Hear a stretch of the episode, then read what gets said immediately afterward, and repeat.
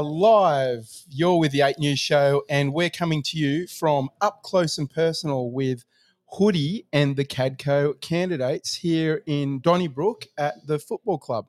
And that's Captain Hoody, right? Former Qantas pilot. Captain Hoody. Former Qantas pilot, ex captain Ex-captain. Graham Hood. And this evening, we're going to have lots of guests coming on with us. Scotty and I are hosting. And at the moment, we have Matt and Jeff. Matt, we'll start with you, mate. Tell us a little bit about yourself. Uh, yeah, so I pretty much uh, used to be a supervisor up in uh, the mines. Um, then the uh, man- mandates kicked in, um, and I haven't been back there since. Did you did you lose your job? I haven't yet. Um, they've tried twice um, to sack me, um, but I guess the first time I uh, caught the bug, um, so that sort of gave me a little bit of grace there. And then um, the second time, um, no, I, I had a exemption. Okay, when you say the first time you caught the bug, you caught the C word bug. And then what? Um, you, COVID. Oh, 19. run for the hills. COVID 19. I've had it too, mate. Oh, we all have. Um, so hang on. So then, so that interrupted your work, Matt, is what you're saying, or that was what? Can you just explain that a little bit? No, so pretty much what what um, happened is, so the mandates kicked in um, two pretty much two weeks before I go to work. So I used to do a two and one swing. Um, so at that time, you weren't allowed to fly up to site. If you had, If, um, so we're actually finishing work and flying home the day December the first. Ah, But if you were still up at work, it didn't matter if you're flying out. Come twelve o'clock, that's it. So if you hadn't um, had your first jab, and submitted your certificate, yep, you weren't allowed on site. completely illegal, by the way, that is. Right. Um, and Jeff, tell us a little bit about yourself. You were also on fly and fly out worker, weren't you? No. Uh, mate, I was working up uh, Collie at Worsley Refinery and uh, just finished a mechanical fitting apprenticeship, adult apprenticeship up there, and I was looking to get into the cranes and uh, been up there since 2014. And um, yeah, it's something, something that I've I never really thought I'd see myself in. There's a lot of people have gone through that, you know, Mm, it's crazy, isn't it? that, uh, that stress and that pressure of having that put on you. It's um It's been hard to take. Massive coercion combined with bullying under Yeah. the threat of losing, losing your job, which is technically torture. Since we're talking about losing our jobs, Scotty, Yeah, I think everybody here, in some ways, I lost my job, um, was actually fired, sacked, uh, and th- this is the the thing here. We're in Western Australia. It's uh, now May, 2022, and the tyrannical government is continuing pushing out these insane, unscientific policies. So everybody here has been affected, and I've seen like situations where we've had 70 or 80 nurses throw their their scrubs down in front of Parliament House, and not one politician came out and said anything. I mean, I realized then that in the last two years, we are on our own in a sense. The government has certainly abandoned us, I would say. Mm. How do you guys feel? the rest of the world's abandoned us, mate. You just Yeah. see what the politicians are like. Uh, Scott Morrison at the World Economic Forum, nobody wanted to talk to him, mate. There's some Yeah. absolute grubs, grubs in politics around the rest of the world, and none of them wanted to speak to him at all. That made me feel like we're on our own. We've- Yeah, we've got no allies. At the, the more moment, you know? find out, though, the more you learn that it's just it's been a coordinated Yeah. thing right around the world. The story's been the same. The way it's played out has been the same. Um, there's definitely a lot more to this than just simply oh a bug escaped from a lab, Yeah. Um, which is dodgy. There's a dodgy story in there somewhere as well. Um, think Twelve Monkeys, but um, look, I also lost my job. I was a fly and fly out worker with a particular company up there in the Pilbara. And um, same thing. I was bullied and harassed for six months leading up to it. For 12 months leading up to it, I was telling them exactly what was going to go down, that there was going to be a vaccine and all these sort of things. And they're all going, come on, you're rocks, you're, you've got your, your rocks in your head. And then it all just lay it out exactly as I've been telling them mm. the whole time. And then they started making out like mm. I had a problem because I was really uptight about it. And I'm like, don't you understand this is an experiment?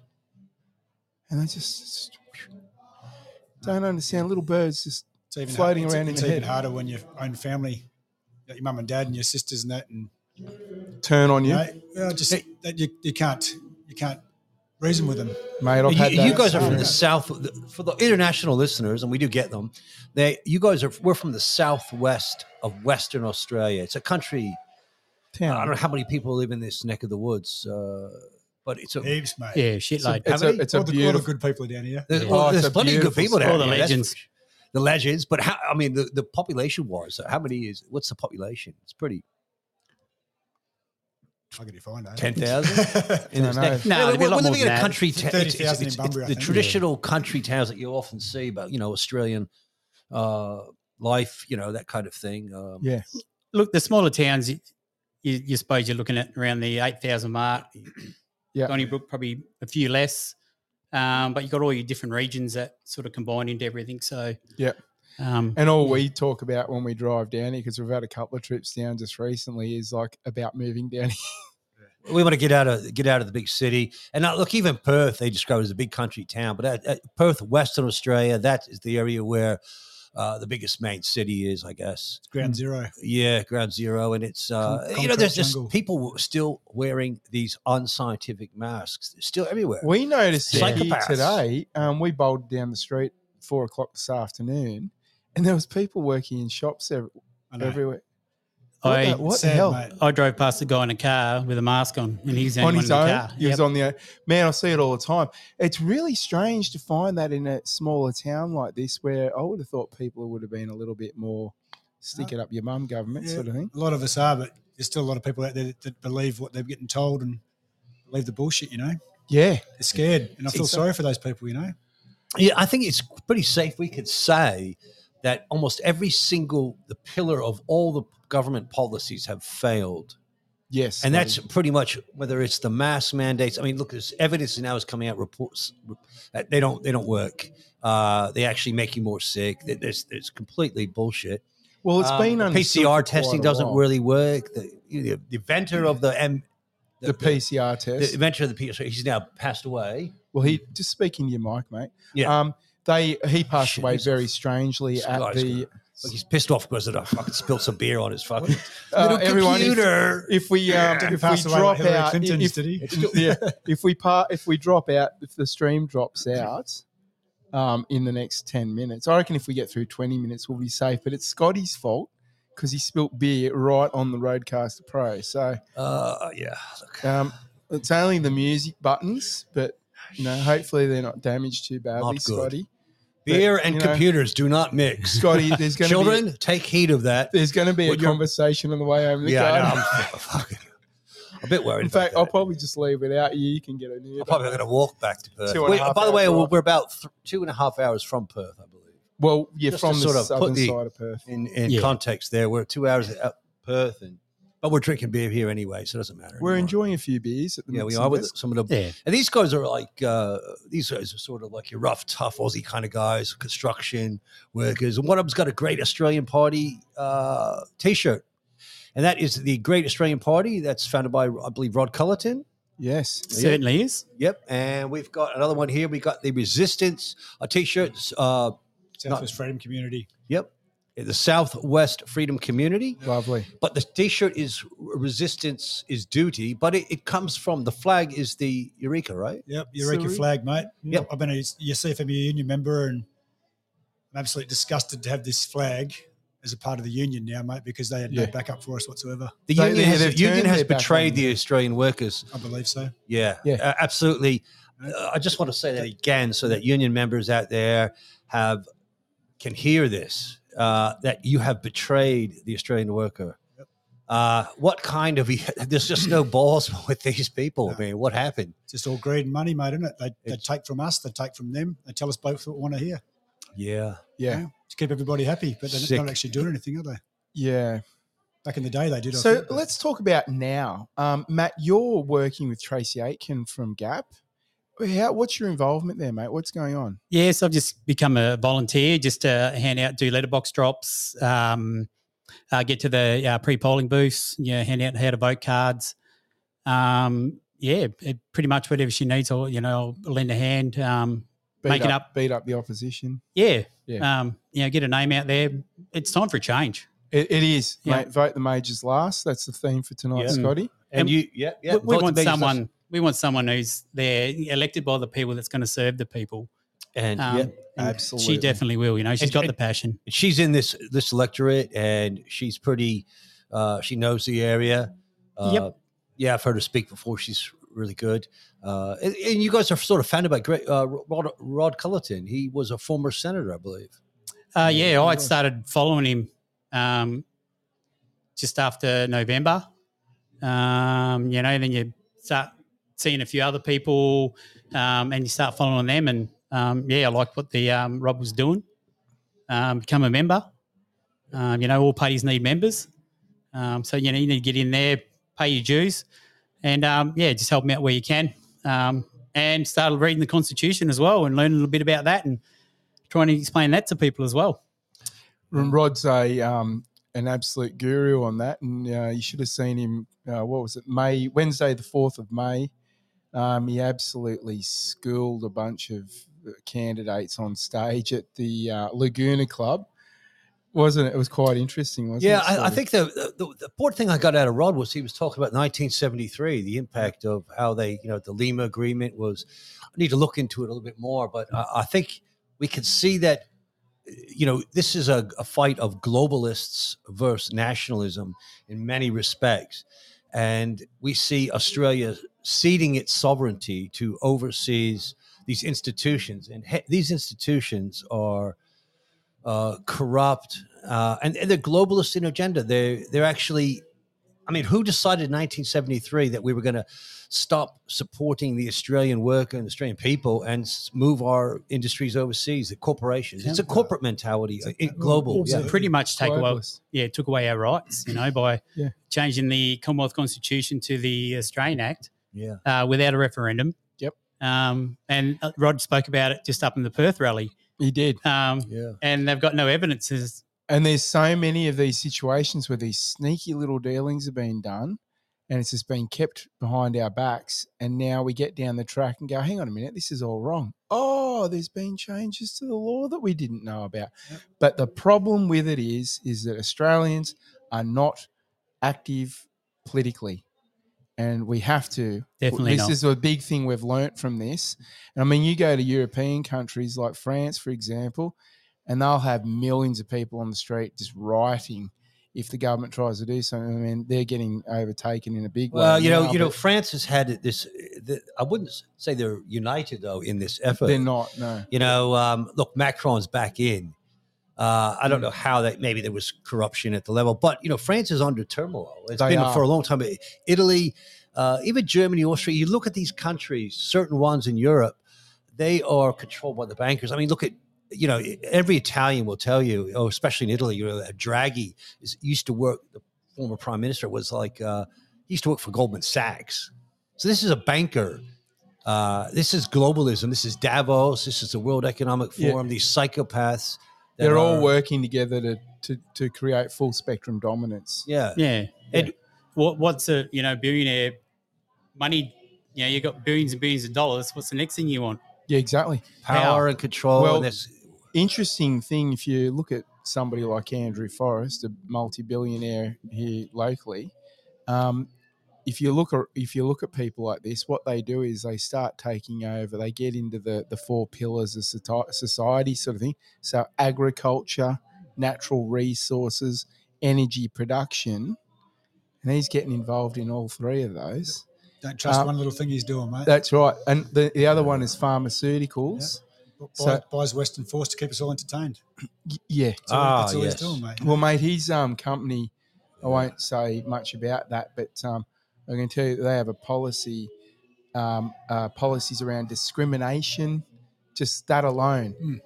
and yet where all of the employees of his company have been heavily discriminated against. If you go read those policies, it's just like it, it- it's like night and day.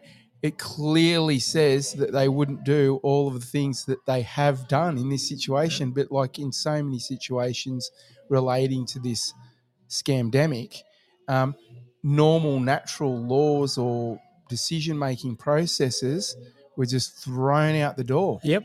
Erased. erased. Yep. Look the other way.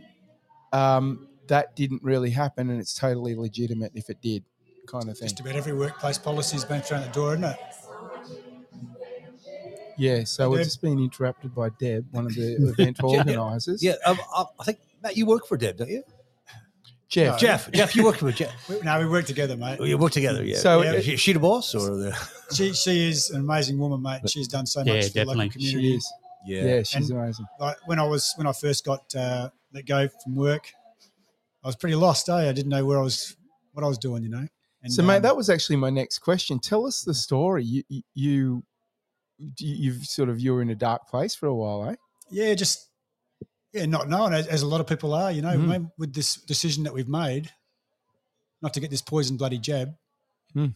You know, uh, November last year, I just uh, got put on the table. This was this was coming, and I was like, well, I don't feel right with it. My, my gut, my heart, and my head were all doing backflips, and didn't know what was happening. You know, but once I found the Southwest Freedom Community and got in touch with them, what is that thing going off, mate? I have no idea. Everyone. Lord of the Rings. I, I, I uh, when I when we get asked if we can do a podcast, I Yeah, say just now you we don't know need a what's going on over quiet there." room. Yeah. We need this, and then this bloke goes, "Oh no, it'll be all right atmosphere." Come on, man. there is in the background. There's some horns going off. Just in, Yeah, uh, Viking horn. Yeah, I'm not Vikings sure whether out it's coming there. through really clearly on the mic. I'm not sure, Yeah. but um, No, just uh, when I when I um, found the Southwest Freedom Community, mate, my gut and my heart and my head had just aligned, and I knew I was focused. you had a purpose, yeah, mate. That was like I was helping people, you know, helping people get through this and realize they're not alone. Yeah, mate. have you seen a lot of people, group the community suffering, or yourself, or any? Well, there's and- still people coming out that think they're alone through this, Yeah. you know. And Yeah. that just amazes me because we've been going for at least six months now. Mate, you know what it is? It's part of this um, apathy that's chronic in our society where, you know, for the 12 months leading up to this this mandate thing, like I was saying just earlier, I was speaking to everyone I could about it, what was ha- going to happen and all that sort of thing. Um, not one person, I'll guarantee you, not one person in my set of work colleagues that I told all about this, I'll guarantee you, not one of them went home and did their own research. Yeah. And and you'll notice in mainstream media they say things like, "Oh, those people who say that are nuts. You shouldn't do that." Well, of course they'd say that because then you stop listening to them. We're not conspiracy theorists anymore, mate. We're Uh, conspiracy realists. That's it. yeah. That's my So favourite saying. as soon as your eyes coming true. open, you can't you can't unsee it, can you? Yeah. Nope. and that's what they're so afraid of. Um, and I think that's part of what's going on with um, this pandemic coming in, and I'm sure there's going to be more yeah. life changing events. This is just a lull in This is- proceedings, mate. this is We just know, the we know the beginning. next thing's going to be happening. So Yeah. as soon as the election's over. Yeah, because it's it's prior to the elections here in the federal elections in Australia, and it's they're all letting it go. You know, I saw you know who I saw the other day, Lord Mayor of Perth, and I, I sort of you know put the question to him, you why don't you come over and talk to the umbrella people because we're standing outside the that they meet every day. They like it's 150 days now or something. They're they're calling on the governor Kim Beazley to dissolve the government, and they sit there every day, stand in front of the stand in front of the and he said, "What are you complaining about? Everything is everything's over with now." And I said, "What do you mean? These people lost their they can't go to work. Yeah. Half these people lost their jobs. I mean, we've lost our jobs in this room. We got families. yeah. Does the government care? No. the, the new governor's taken over now, and guess what? Guess what he used to be? oh yes. COVID commander. yeah, ex police uh. chief extraordinaire. Yeah, Mate. making the cop. The police Ridiculous. were forced to wear Commander. masks in Yeah. Perth when nobody else were. Masks that don't work. I think you know, but luckily there are many police that are really secretly the police. Uh, a lot of them uh, behind the scenes used to give us the odd wink, and Yeah. and Yeah. the, the COVID commander might not be as, as popular as he thinks he may be. I don't know what, what he really thinks, but Well, it just disgusts me outrightly that um, McGowan, McLeod, would go and put someone like that into that position. That is just outrageous, and just another slap in the It's a big face. boys I mean, mate. First of all, we're called morons and told that we should grow up your brain and and grow a brain and all that, and then he goes and does that just to be. I, I think it was done out of spite, to be honest. Yeah, well, the, I, I think all you got to do is look at the 75 year suppressions that the uh, uh, Pfizer documents. They tried to hide the, Yeah. the adverse reactions. and they're just So- showing so much and not one word from media. I emailed all the ministers, you name it, all the um, because they've been paid to yeah, cover all the up. TV stations, and I got nothing back. You know what? Um, we've talked about this several times on this podcast already. The, this 41 million in tax exemptions that was given last year, God knows how much is it, it is this year, but um, that was a flat out payoff. I don't care what way you dice it. And anyway, why the hell do media companies like that deserve to get those sort of exemptions when the rest of the country is still working and struggling? That's right. So it's totally unfair. It's outrageous. And then you find out that Kerry Stokes was given $25 million in JobKeeper that the government put on, and he didn't pass one cent onto Surprise, his surprise, employees. mate. Surprise. Look out for Money your mates. corruption goes deep, doesn't it? Hmm. Yeah. It's disgraceful. It's, mate. It's time Um, to get the corruption out. That's why I've been helping out with Tracy as well, handing out flyers and stuff. Yeah. And I've known Tracy for over 15 years, and Hey, I Tracy's. throw, throw uh, my weight behind her full force. Mate, this is the Great Australian. Tracy fantastic. Aiken is what Aiken. Yeah. she is with the uh, Great Australian Party, yes, running for the speaking uh, right, mate. Forrest. Yep, Cedar Yeah. Forrest. So that's the for- that's a, the uh, the district here in uh, southwest. Yeah, so it goes all the way from was it Harvey down to Augusta, out to Donnybrook, and sort of that little area there. So Look, I've Which is- um, interviewed lots of the Freedom Party candidates over the last couple of months, and um, I'll guarantee you that Tracy is right up there with the ones that I believe are going to have the most success. I mean, just speaking to her, she's passionate. She speaks really well. She's got clear objectives that she's trying to um, work on um, or achieve, I should say. Um, and she's she's clearly quite intelligent Oh, which I yeah. think's that combination that you need. Um, there's lots of really awesome people out there, and they're doing really awesome things. They've got great things behind them, but the question we've got to ask is, um, do they have the ability to break through that barrier? There's quite a few of them that do, but I think that this election, whilst we all we we want to vote the majors last and we want to do all those things, I don't think that it's going to be the the great change that everyone's looking for. It's going to be the beginning of the great change that everyone's looking yeah, for. I like the way that sounds. Because I mean, everyone's waking up to it, and we're all, um, you know, here we are. We've all lost our jobs. We're sitting here on a podcast. Scotty and I running around making videos about everything, capturing all the information, talking to people who've been injured and all that sort of jazz. Um, but there's still so many people asleep to it. Yep. And I think the thing that I, is in, in the back of my mind all the time is that it feels bigger than what it may be because we're fully entrenched in the movement. Um, but to be realistic about it, we need we need to understand that we're working hard to make that change, and this is going to be a years long battle. And this is the thing that a lot of people are having a hard time keeping up with is that they think that there should be immediate change. Oh, we've had fifty thousand on the street protesting. Now let's wait for the change. Well, it doesn't work that way. No, definitely not. How, how many deaths from the uh, reactions is it, is it going to take for people to wake up? Well, that's right. And I'll tell you Uh, what, when, when is the when is the uh, mate. I'll tell you what. magic number? I definitely feel. I feel very strongly about this. The death numbers are far, far greater than what we understand currently, and and so same with the injuries. Obviously, it goes hand in hand, doesn't it? Yeah, well, you know, just Yeah. about half an hour prior to this very moment now, we just spoke to a lady whose husband, or part, sorry, her partner died within, I think, three days after getting the AstraZeneca. The So second here's a guy. This is right here. Uh, I guess Bridgetown. How far is that from? Uh, not far at Oh, all. it's forty-five minute drive. yeah. So eh, look, I spoke to a lady now, and it's been a number of people that know her personally. He died within three at three days after getting the jab. Yeah. And you know, it's like the coroner said no, but the doctor said yes. Um, we spoke to another uh, a guy named Ben, who lives in Bridgetown, and he's paralyzed. Half his body is paralyzed, and he's going. To, he's been referred to the vaccine, uh, vaccine Uh, clinic, the at one yeah, yeah, the- hospitals, the- official. vet. So they, they have this crap, and I mean, the government has based. So the Mm. government does kill. It's you know, and they they're pumping this out. I think a great mistake. McGowan is running around. Look, McClown, sorry. McLeod. Yeah, Don't say anything Yeah, nice. he's a peanut. Do not say his name. Peanut sounds good. He- he's a, a na- Yeah. he's a, s- a narcissistic, arrogant, ignorant son of a bitch. I You're- had to put an American accent on it. didn't I? You're being Had too had a bit of a kind. I'm feeling- being too had a bit of kind, feeling sir. That was going to happen, and he was going to be like that once he took charge of the money as well.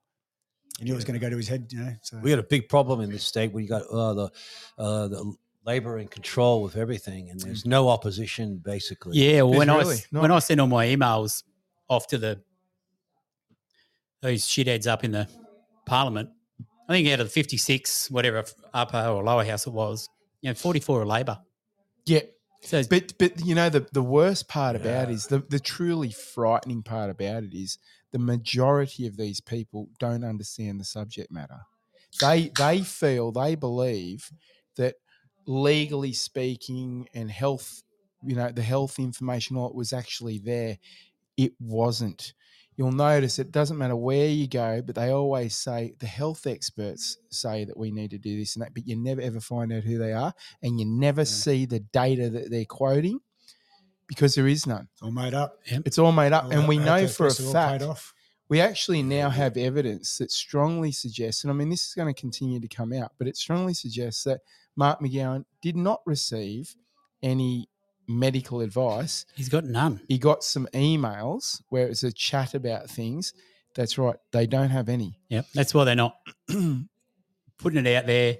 You know, when they were giving the figures for COVID here and this person won, but now they don't do that. It's yeah, Manipula- But that's also where the died with COVID Yeah. comes in. What a crock of shit. What 1984 double speak is that?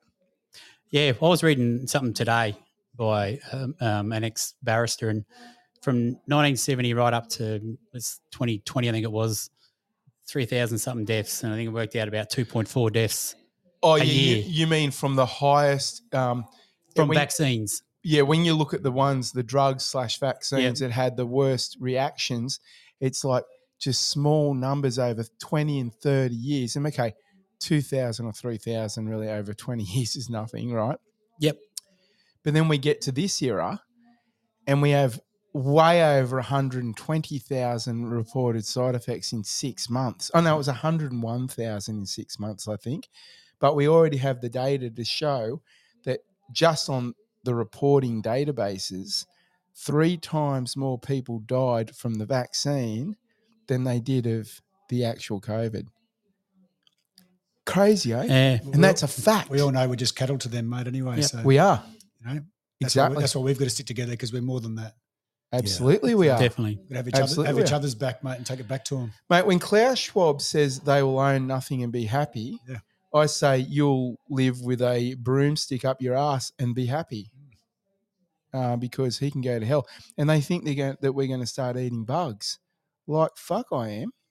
Scotty, you going to eat bugs? You'd Um, I've eaten it. lots of bugs before. You would have in the jungle. Uh, in the jungles of Burma, I've eaten giant grasshoppers fried Wow. and rats Tasty? as well. But you know, look, My kids are getting used to eating kangaroo meat and wildlife, mate. Oh, yeah. Kangaroo meat's good. you I go mean, out shooting. you got to butter it though. That, No comment.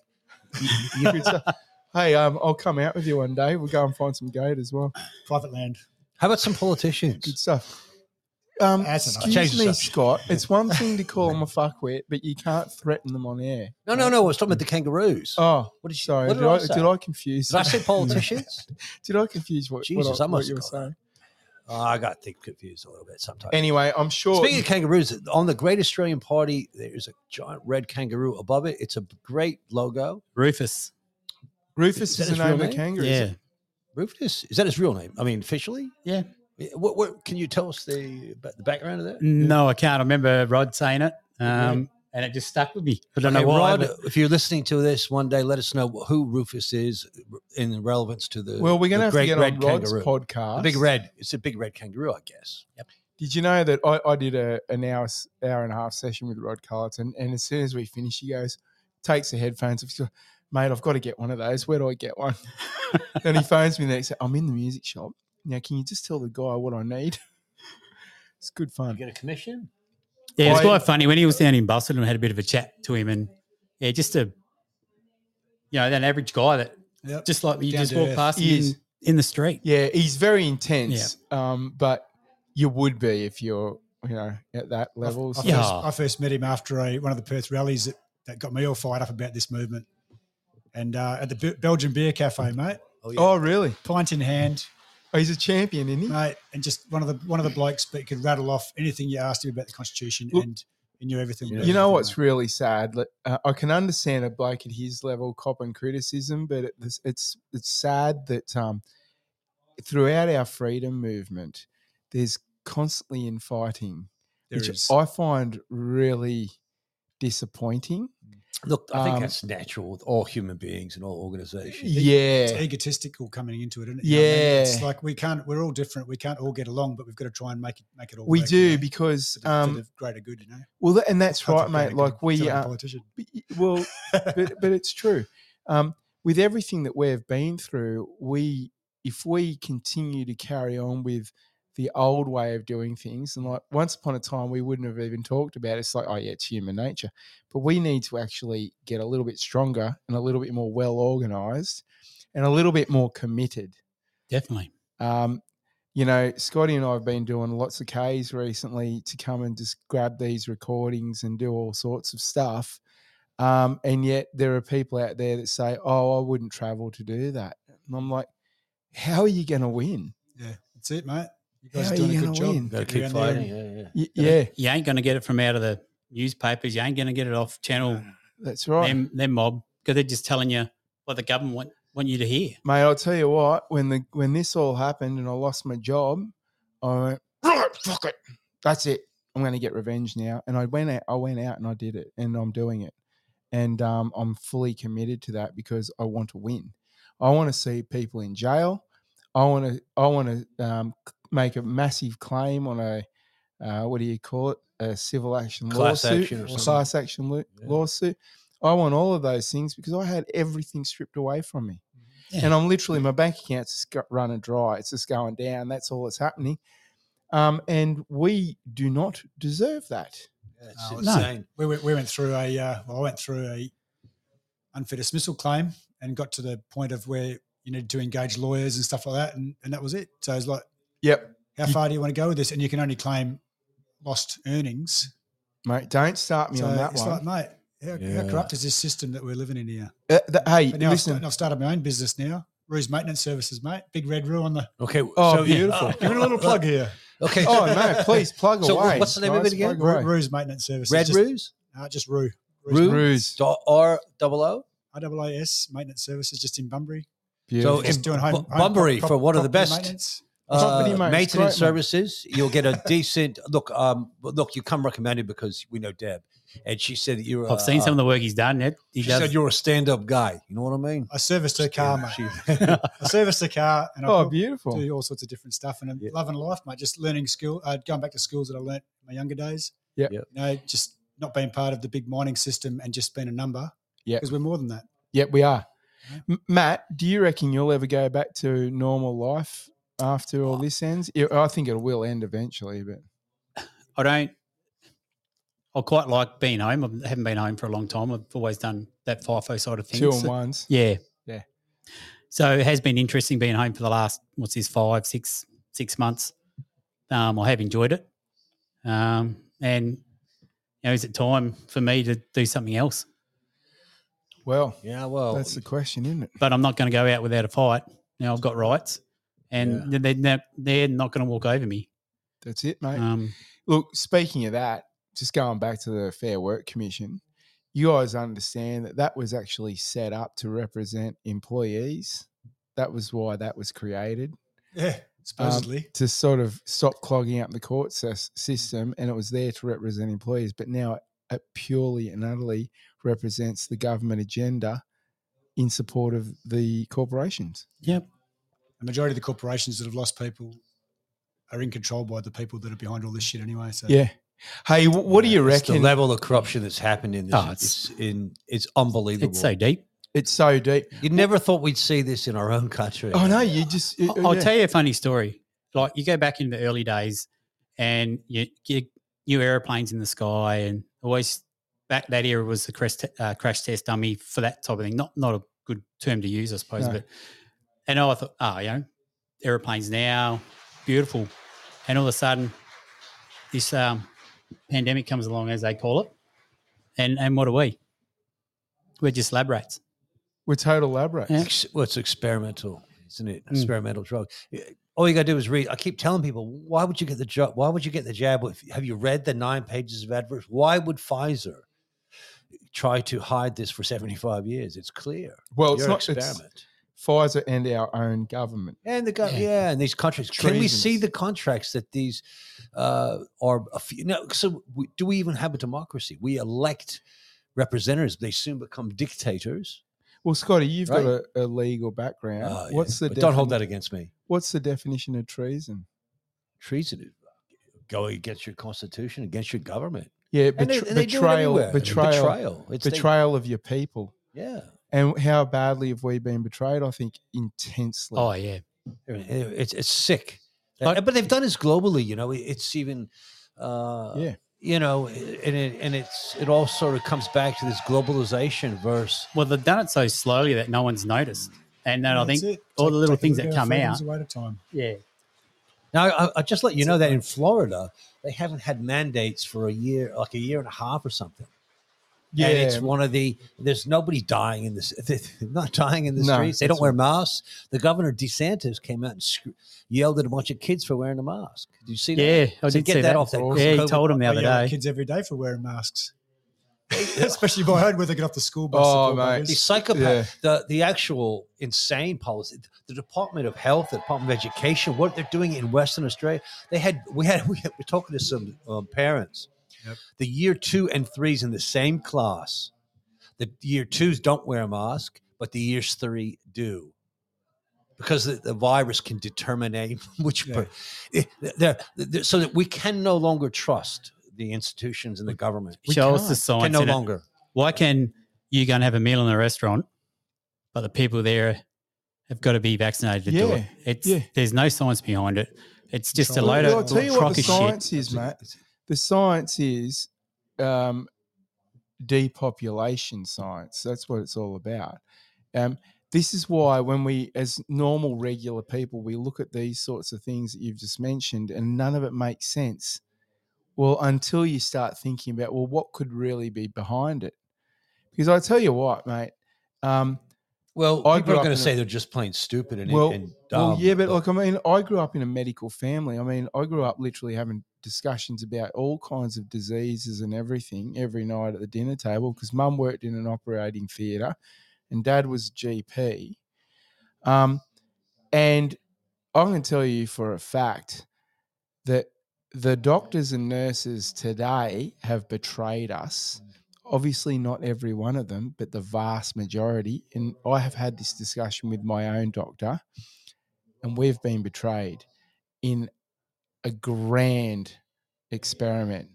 And um, Who's the one person you're supposed to trust? your doctor. Yeah, and, And now, yet doctor pra- patient privacy is being completely dissolved because now your the corporation you work for is now responsible for that doctor patient privacy.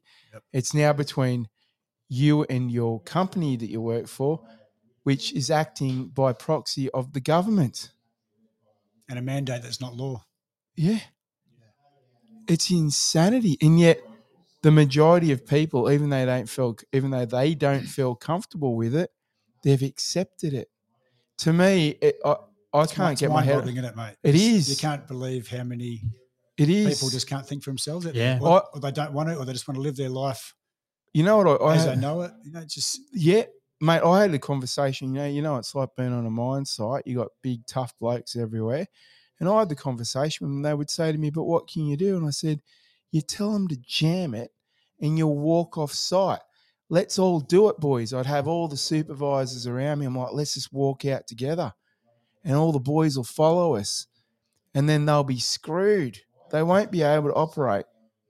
And everyone's like, You can't do that. yeah, no one sticks together anymore either. Eh? Yeah. no, twenty eight percent of the of the people at Rio didn't want to get it. The train drivers are exempt. But exempt. they the next turned day. They they, they flopped Is that because over on they rejected it? they were against it, and then the train drivers at uh, Rio Tinto had an emergency meeting the next day, and the train drivers are exempt. the- Isn't it incredible? Yeah. The train drivers, if they if they'd have said, "Well, we're not going back to work until the rest of you boys don't have to have it either," but they didn't stand together. But if yeah, man. So yeah, there's an old saying from the Revolutionary War about you know uh, Speaking to you, Mike Scotty. There's an old saying that you know you hang together or you hang separately or something. That like is exactly Remember right. you, don't, we're win- you, don't, you don't win a war on your own. that? No. Stand together or hang separately. Teamwork makes the dream work. We can go on. We're, we're in a war. This, this is is a a, war, mate. this is a, a This, this is our war of our generation. asymmetrical war of It the is. globalists versus nationalists and the corporations are breathing down our necks and see you know d- d- there's a lady named catherine austin fitts and she's be a bank she's a banker and but you know she worked for the federal us government and she described what the plan is as a digital concentration camp Yep. it's the biometrics uh, id the cashless society everything into a car Socialist. so, yeah, Yeah. they're they're basically Oh. glo- global communists. It's it's Yep. the you will own. If you take that concept from Klaus Schwab's, you know, World Economic Forum, you will own nothing and be happy. That's something out of Orwell. That's something out of Animal Farm. Yeah. It's Yeah. uh, what kind of bullshit's that? You know, if you look at that video, they got the second thing is like you will get your food by a drone or something. They just want you sitting home. It's technocracy, communism. It's this global psychopathic. Uh, yeah. What's the Facebook thing called? Shitbook. Shitbook. Yeah, they've but they've brought a thing out. I'm trying to think of the name of it right now. There'll be people at home screaming at me. But essentially, what it's all about is it's about doing everything virtually. Oh yeah, yeah. The um, so you have your goals when you, wa- you you meet your avatar friends at work and you stand around the, the water machine, water fountain, having conversations like that. I mean, because you can't work because you're stuck at home on, in isolation. Yeah, yeah, yeah. they want everyone imprisoned in their own Yeah. homes so that they, they can control everyone. I mean, it's, it's a divide and conquer technique. and then e, everything's Medicated. monitored. So every time you click onto something, everything you watch, if they, if, Everything. if they know what kind of food you're eating, they know what you're going to be geared toward. Uh, so that, what kind of medications to pump pump into you. You know, it's all connected. Well, you a, know- a, med- a sick and medicated society is an easy controlled society, isn't mate? Well, I used to say if we ever went to war, it'd be good because uh, us unvax people can't can't fly. So you're on your own there, guys. yeah, yeah. Can I- I wouldn't Yeah. trust them. Hey, what, what speaking about, what about, about that, giving blood? I, I've given blood at Red Cross over 30 times. Yeah. I ain't going to do it now unless I'm paid for it, mate. I know. yeah, come on. yeah, reach- That's yeah. right. Hey, Yeah. but you, you Now, just brought Hey, how up you a good guys go- subject. going for time and everything? You guys, all good? Or you, Yeah, no, yeah, we'll- we'll we'll, got half a we'll beer take left. a we'll take Hey. a break in a moment. But um, what do you reckon about this, you guys? Uh, I think that well, I I've already seen signs of it that the mining companies. Um, they're having a hard time because there's- they've lost so many people. I can tell you because I It's good, isn't it? it's great. still But got my emails. bastards Yeah, right. you've got your emails, so Yeah. you're seeing what's coming through. So they got that many in isolation. There's people doing extra work, getting paid for it. Um, and gastro. The amount of gastro notices that I'm seeing come out is like, my God. And I said the other day when I got a phone call, like, aren't you just putting two and two together here? Well, mate, What, what's I- cost, I'm, oh, I'm, yeah. I'm lost on that one. What, Shitty what's, camp food, mate. When you cook sausages on a Sunday and they're still eating it on the Thursday the next week, because they've, they've got so food. few people se- to seven, run these seven massive dollars a day. operations. Seven dollars a day is what the. But uh, you know what I was going Yeah, to. it ain't that. Yeah, It's No? less than that. yeah. look, I, I'm going to tell you a story about a mine. Hang on a minute. Hang on. The, Go. the point I was going to make was is that I'll guarantee you there'll a time will come where people like us are going to get a phone call and go like, "Oh, do you think you'd like to come back and work for us?" And I'm going to go, "Yeah, for 200k, no Well- problem. You can pay me 50 grand a year or more over what I'm doing because you need to pay me back, bitch." Well, I hope that works out, but you know, look, I wouldn't count on anything anymore. No, I'm not counting on anything, These but I'm, I'd bastards are- still have the yeah. conversation with them. No, Well, I'd, you know, I've been with the company for nearly, oh, it is 19 years now. Um, I used all my long service leave up. Um, but I shouldn't have had to do that. I shouldn't have had to be put in this position to say, nah, I'm not coming to site. I'm not taking this fucking poison that you're trying to put in me. No, no. They've Give me got some no data. right to do it. Yeah, that's No. right. Mate, I always say informed consent is my right, not my obligation. This is the only right, thing. I own, wholly and solely. Yeah. I've got a right what goes into into it. There's been a lot of things that probably over the time that has gone into it but I made that choice. You don't have to say that. Not the government. Don't admit anything on No, on not that one. Call McGowan names and don't admit any wrongdoing you might have done yourself, all right?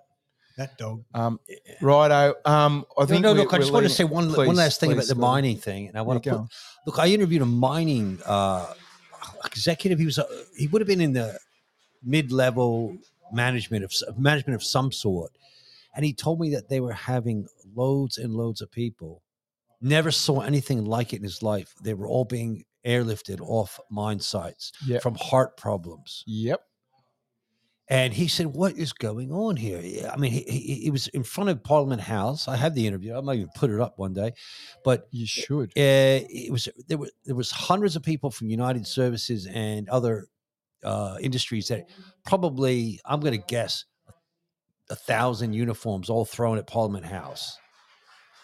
Yeah, you mean Um, the mining shirts? Yeah. Yeah, I the was mining there that shirts. day. Yeah, we had and our fluoros too, mate. you were there. You were there, were you? You Well, both I were there. interviewed I a- couldn't, no, I wasn't there for that one. And the, I interviewed a guy police there, as and he well. said, "Look, we've had people. So h- have they killed people in the mining industry? I mean, this is basically Oh, the they've employer, the definitely government have. responsible for killing their own. Mate. And it's, it's if if what he says is true now, and look, he wasn't lying to me because I could sort of tell. I'm Yeah. glad you brought it up, mate, because have you guys, I mean, I can literally tell you about uh, four or five deaths that I know of for a fact from different mining companies. Um, the company that I used to work for had someone go out at lunchtime, get the jab. By around two thirty in the afternoon, they would they dropped dead at their desk in the head office. in the aircon, let alone working out in the heat. Hey, that's right and then and then and then I know for a fact that the executive branch of that company know exactly why it happened. And then there was another one where an indigenous guy got it the night the afternoon before flying back to work, got back to work, told his bosses that he was not feeling great, that this he thinks it was because of this. Guess what they did? Sent him out to work and he killed himself in a in a, cra- a car crash. I mean, he, he act, died in a workplace accident. Or you mean he committed suicide? No, no. What he he wor- died in a workplace accident because he was so impaired. Okay, yeah. He was injured. Now, I've done my section 30, uh, what's it called? Section Two. 44. section 44. Workplace duty, health duty, stuff. duty of care um, uh, training for mine sites. And I can tell you for a fact that you, you you don't the last thing you do is if you've got a bloke saying, I'm not feeling well, this is what's happened, I think it's this, you don't send them out on site. That's right. You stand them down for the day until they're feeling better.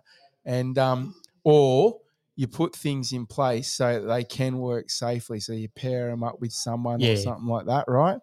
Um, but that's that. And then at another mining company, um, I knew about this maybe because I just did my research, but about 12 months ago, I knew that if you had a history of epileptic fits, you never ever go and take one of these experimental M- mRNA shots. And this person did uh, straight after work, went home within a couple of hours, went into an epileptic seizure and fitted until they died, 23 years of age. It's bloody disgusting, mate. It's far too young, How- isn't it? how A are these- lot, when are these guys gonna be myocarditis and co- para- Well, well this person had been through all the harassment and bullying to get Yeah. the shot. Have a look at all these uh, professional athletes that are dropping dead. Yep. And I tried to explain this to someone the other day, and they're like, no, no, that's not happening. It's Yeah. definitely happening. You know yeah. why? Because they put newspaper articles out saying that no, no, no. The reason there's so many heart attacks is because of the lockdown, and all these people couldn't get in to see a doctor. Well, I'm sorry, but when you're a professional out, uh, athlete, you have team doctors.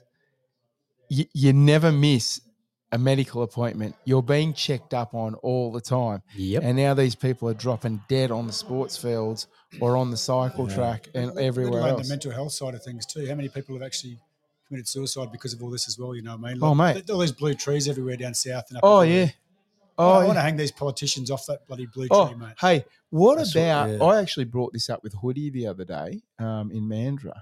Um, what do you reckon also about all the doctors and nurses, right? At by the time that all these people are really starting to die, and they've finally come around to the fact that oh yeah, well I did I did participate in that. I caused some of that. These doctors and nurses in their legions are going to be so morally corrupt that they're either going to go and do really dark and dirty things on behalf of the government or they're going to be so depressed and compromised that they're not going to be able to do their job properly either anyway. So I don't know how far or how long down the track it's going to get, but there's going to be a point where all of a sudden people are going to go, shit, there's so many people have died from this. And then that's going to, there's going to be a turmoil with that. And then there's going to be that second knock on effect where we're not going to have the access to the, the medical professions because they've all fucked up and died or committed Yeah. suicide or they're that depressed you can't trust them.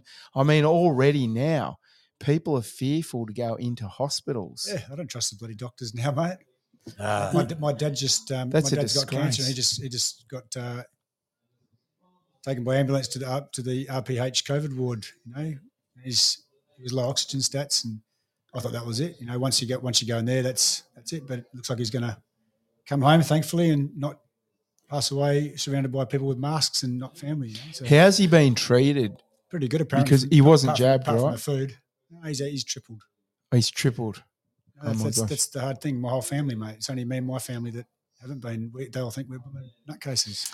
Yep, I'm the same. I'm the same, mate. I'm the same. Well, you know, the thing is that it's experimental drug, and I look at these people that I've sort of interviewed over the while. Now, there's a, there a lot of them are very fit, and Yeah. I, I can tell you now, a 35 year old guy was a bike rider, a mountain biker, and he got the jab, and he's been diagnosed, confirmed by West Australian doctors here that he's got myopericarditis. That's Mm.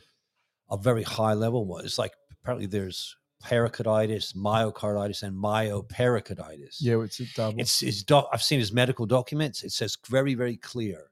He and he, he was four days in hospital. Another guy, Brent Fowler, who was 20 days in hospital. And the same time, Mark McGowan is on the radio, uh, the Yeah. media, saying that the jabs are safe for you. Yeah. And he Safe. heard it. They He lied it about from everything. He heard it. He was in hospital for 20 days. There's a COVID ward. My doc, funny enough, my doctor, I went in, said, said to me, get, he said, get the jab. I said, but what about, uh, is a possibility that I could die from? it? And he goes, yes, but it's small. Oh, Can you imagine? do, these, do, This these, is- do these people actually believe what I they're said- telling us?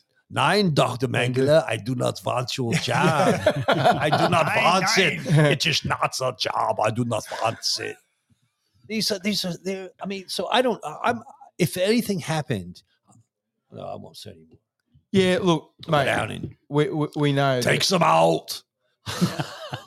Yeah, look, it's deadly. And that's the same as me, mate. I, I Oh, was real worried about it. And I went to two different doctors, and they literally just continued to try and um, coerce me into it. Absolutely. And I said, but I've got all these questions. Well, what are they? And I said, I, I like, boom, boom, boom, boom, boom. No, no, no, no, that's not true. That's not true. That's not true. Oh, you don't worry about that one. You don't worry about that, and blah, blah, blah, blah, blah. And I said, but you haven't answered my questions properly. Um, you've diverted my questions at every point back to I should just take it. So you've left me with no choice. I can't give informed consent. So now you need to give me an exemption. They're like, well, we can't do that. I'm like, yes, you can. Because here, I, and I pulled out the printouts from the immunisation handbook that come out directly out of our legislation. And I said, here, look at this. It's all about informed consent. Sorry, we can't do that. And I said to the one, one of the doctors, I said, right, I'm going to have to report you to AHPRA then. And you should have seen them. The- A, a lady What's his name? a lady started shaking and panting, sort of thing. And she's like, "But you'll ruin me." And I said, "Well, that's okay. what you're, What are you trying to do to me? I said, "You're ruining me, and you're ruining all all of the children and everybody else." So I'm sorry, I'm going to have to report you. You can't, you can't. I said, "Okay, well, you need to get onto Services Australia." For everyone who doesn't know who that is, that's the, the group that runs Medicare. And I said, you need to work it out with them because the forms, there were no forms available to give an exemption when you can't give informed consent. You had to have myocarditis Yeah. or some other condition. There was only like two conditions that you could get it under, sort of thing. You get thing, and I said that you need to get on the phone and start working through this with them. And this doctor had the disgraceful hide to say to me, "But that'll take hours and hours and hours. Are you going to pay me for that?" Mm. And I said, "Well, just report you to AHPRA then."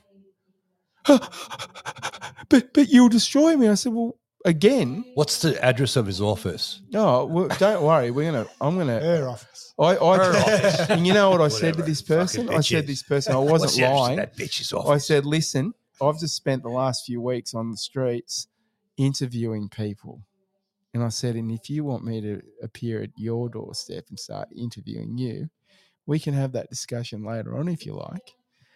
What do you mean you can't do that? You, that'll be harassment. I said, hey, listen, what you're doing to me is far worse than harassment. They still, they just can't understand. doctors do have a lot to answer for, mate. I took my young fella in for a, a minor thing to the local doctor's surgery. Oh, while you're here, would you like to, to get him his COVID vaccine? Mate, like They're unbelievable. How old's your son? 13. 13 Apparently said, you- children- you bloody, you They- they- Zero mate. chance. I'm not getting it. My, my kids aren't getting it, and that's it. You know, the high school principal is on board with us as well. He gave Mark McGowan an absolute flogging at the, Good on him. Yeah, Yeah, good. That's a him. bloke we Yeah. have to interview. yeah, but he knows what's going on, Yeah. and he and he's still because it's a government funded school. He's still And you know that it, you know, mate. in the in the movement here, apparently He knows what's children have died. Like, yeah. we, we, we look it's unconfirmed that you know this kind of thing's happening but there's a couple of cases where we've heard that Children have died. that children high school kids have died There's- in western australia Yeah, there's right after getting the jab yeah, there and were three. there was apparently lots of money that went and look i think that there's i think they will come out one day yeah. there's one particular that i can think of and um the name you know Yeah. leave it at I mean, I'll leave it at that for the moment but uh, Speaking to you, mic, mate. Uh, I think they he just likes looking at your eyes, probably. He have just he, killed I got to I got to I got to kick some professionalism in. they have killed the, the government has killed Yeah. likely killed people unnecessarily Yeah. So what do you guys reckon? Um, I reckon in five years' time we're gonna we're gonna be um, we're gonna be think, hey, these guys have, you guys have been doing this for an hour yeah we're gonna we're gonna wrap this man? up. I gotta go for a gypsy's you guys, kiss you anyway guys are good, mate. We didn't know what to say. This Yeah. time. You guys are pretty Yeah. now we're opened up, so it's good. Scotty's got to go Well, and find a well, let's- wallaby. how about how about a last Find uh, a wallaby. I gotta go Gotta see man talk about a wallaby. Can you guys give us give us a final thing, man? A little spiel that you want to say, like down with the clown, or vote for the Great Australian Party, or oh, Yeah, I- I'm. Yeah, Great Australia Party, Rod, Tracy. You know, get in there. It's time for a change. We're, we're sick of this shit. Sick of the the government not working for the people that elected them. And we want people in there that are going to fight for us, look up, stand up for our rights. And um, I'll tell you what, these jabs are not safe and effective.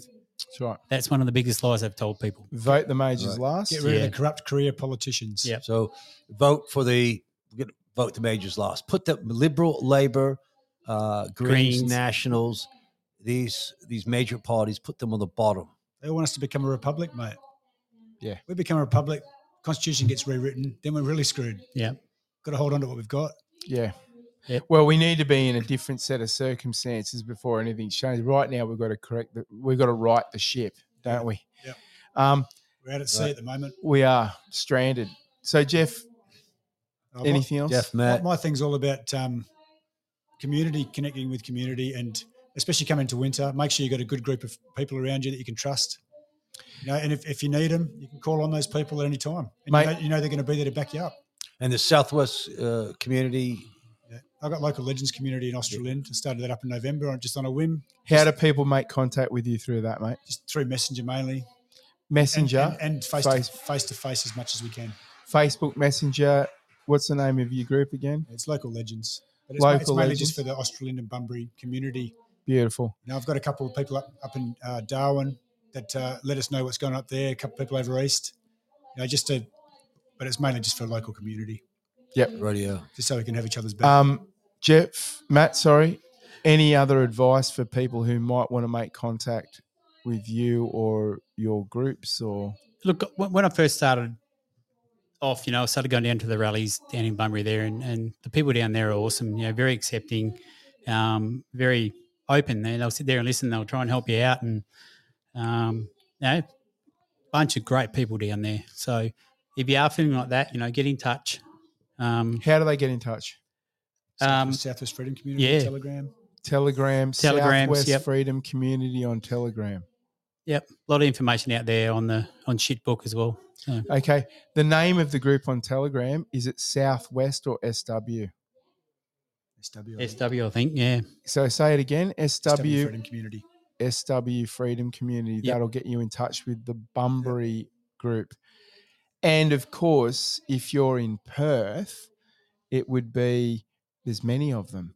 But one of the ways you could get in contact with people, the best way would be to follow Perth Rally Calendar and come along to the events that are advertised. It's very easy to do. There's lots of posts with um, flyers for the events. Just get in touch. And in fact, if you're not sure how to t- uh, get in touch with the groups that are further afield, people within the Perth rally scene will be able to assist you. So there you go. Good All job. right, Scotty, um, go find a man about a wallaby, mate. See a man, about a wallaby. I think these guys, are we all done? We're done. Taking We- a break now, guys? we're going to good job, take a couple of minutes break, right. everyone, and we're going to put some music on, and that'll be that. Down, dump the majors, sack them all. Yep. Sack 'em all, Sack mate. 'em all. Hang sack to the 'em nearest all, blue sack 'em tree. all, sack 'em all, Down with the the 'em all. We'll be back in a few minutes, everybody.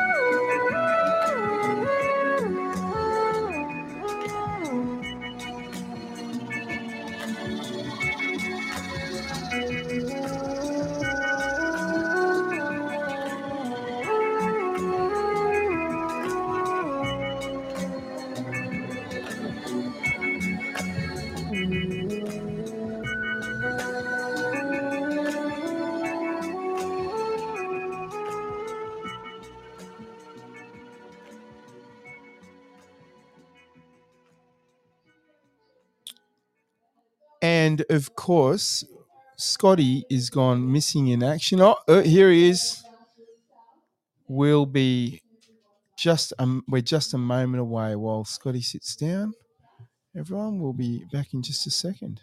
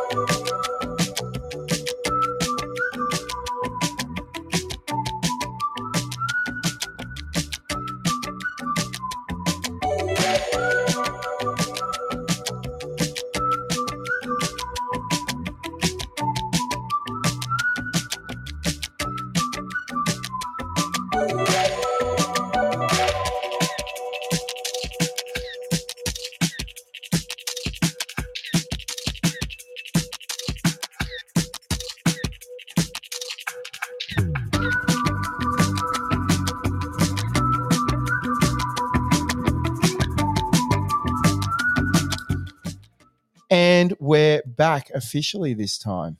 Scotty, how did you go with the Wallaby man, mate? Did you find one? I found the man with the wallaby. Yes, Good. it's a lovely little toilet just around the corner there. Oh, really? Sorry, I gave my trick. Real away. gypsy's kiss. I went, Um, I went for a gypsy's kiss, people. Yes. Yeah. Chrissy, Bit of slang. Sorry. Chrissy, all right. um, Chrissy is joining us for this section, everyone, Yes. and she's probably shocked and horrified by now and wondering what the heck she's gotten herself involved in. She's come into a a, a, a back room of a soccer club with a couple of dodgy looking blokes. Actually, we've got a dog here on the Ah. floor as well. We do. we Coco have is my with dog us. Coco. So We she's do. sitting on the floor, scratching away a minute ago. But Well, I've just- Okay. she's- she seems to be all right now. I've just dropped my glasses on the floor. I'll go get them. oh my god. Okay, We're back. we're, we're we're just we're in a funny mood, everybody. So, um, let me introduce Chrissy. Now, Chrissy, you're from Bridgetown, Yes, I, I live in Bridgetown at the moment. about forty-five minutes from Donnybrook. Yes. In per, oh, in Western Australia, in the southwest of Western Australia.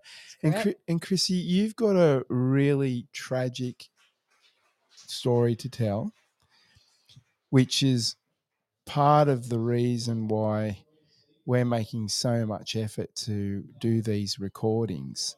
And yes, we've we've just mucked around with the other the other guys, had a bit of a boys session, had a bit of a laugh.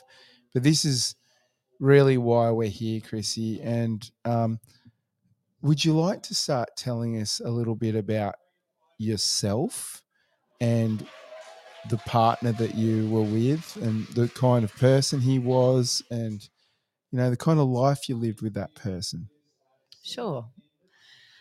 Yes. so last year I had a boyfriend. Um, we'd actually only been together 12 months, or, and then we decided to move in together. We had a fantastic year together. He nursed his sick wife of 30 years before he met me. Um, she died a year before. And then he met me and decided it was time to get on with his life. And we did. We lived that life for the for the 12 months that we had traveling the state because we couldn't go much further than that. Yeah, just had heaps of fun, went out meeting people, doing the things you do, and had a great year. So he had a bus and we traveled in that bus. So we decided the bus wasn't big enough because it took, couldn't tow a vehicle. So we decided to buy a caravan and a four wheel drive. I moved into his house and we decided to start our life together. wow Um, yeah, we got the caravan, got it all together, came down to Bridgetown because I spent the last uh, four years, five years before that here. And he was coming down to spend some time because he was going to move here with me eventually, buy here himself. And yeah, a week after we bought the caravan to go traveling, um, he died from the AstraZeneca vaccine. Now, that obviously had started three months beforehand. Um, I have been a nurse in the past, and uh, I actually asked him not to have the vaccine until such a day that the country was open. I would do it with him when the time was right, whether I felt it was right, wrong, or, or or indifferent not yeah because I just wanted to be with the man that I'd chosen. Um, but he went ahead of me and decided it was the right thing to do for the community. And did, did he tell you that he was going to do it yes, he did. and just going back a few steps when you said that this began three months earlier what did you mean by that Well, because he had his first AstraZeneca shot three months before that. okay See, and we had discussed it then, and I had begged him not to have it. Now that that particular time was not the time. Other vaccines were due to come out, you know, at some time, and we would wait and do our homework on those before right like, deciding. like the novavax That's I know Pfizer. Pfizer was only Oh. just had only just come out, but he'd already he he had the AstraZeneca because Pfizer wasn't out, and then not Oh, long this is after really early had, in the piece very early, yes. So after um, he decided to go the, the AstraZeneca, he had his first shot. Then Pfizer came out, but he had already started on the AstraZeneca.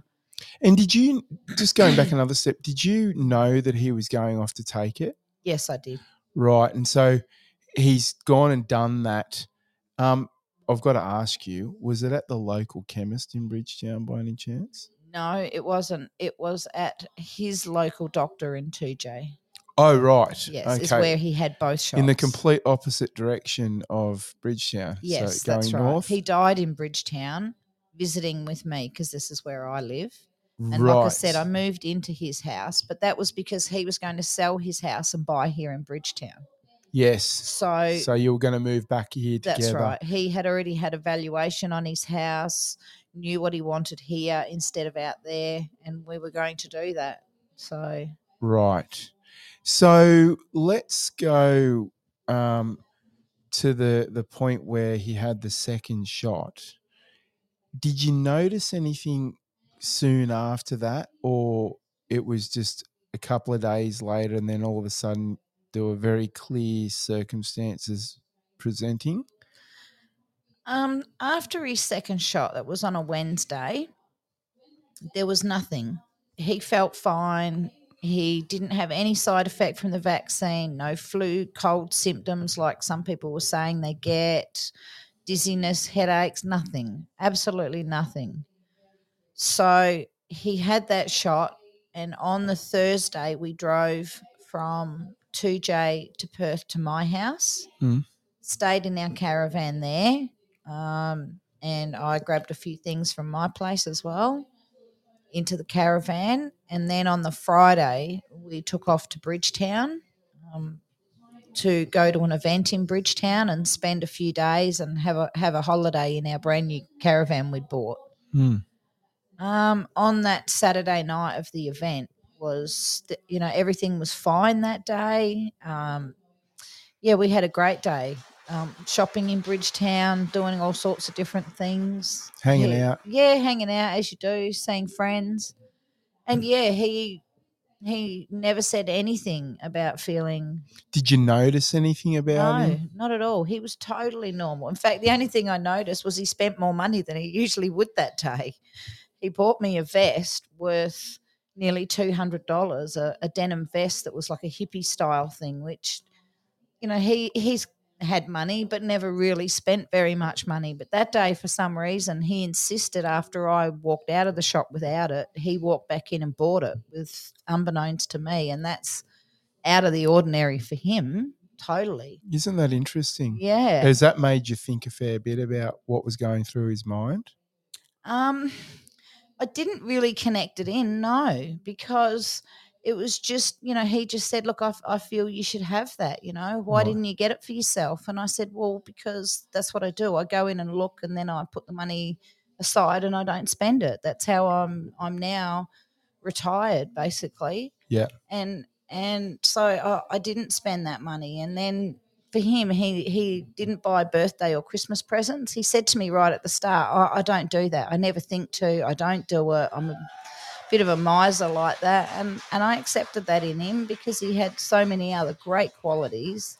That was a nothing thing. It was like materialistic Yeah. stuff anyway. It made no difference. well, when you think about it, sometimes those things are just a social norm that we all accept, That's but right. it really doesn't mean anything. No, that's right, and it didn't. It it made no difference to me. The fact that the the sort of man that he was, um, you know, just mentally, physically, you know, within a few weeks, this particular man said to me, "Oh, about our relationship," which most men would never say that word within two weeks. But he, I said, and I looked at him and I said, "Oh, I think you're jumping." And he said, "No, this is a relationship. We're friends.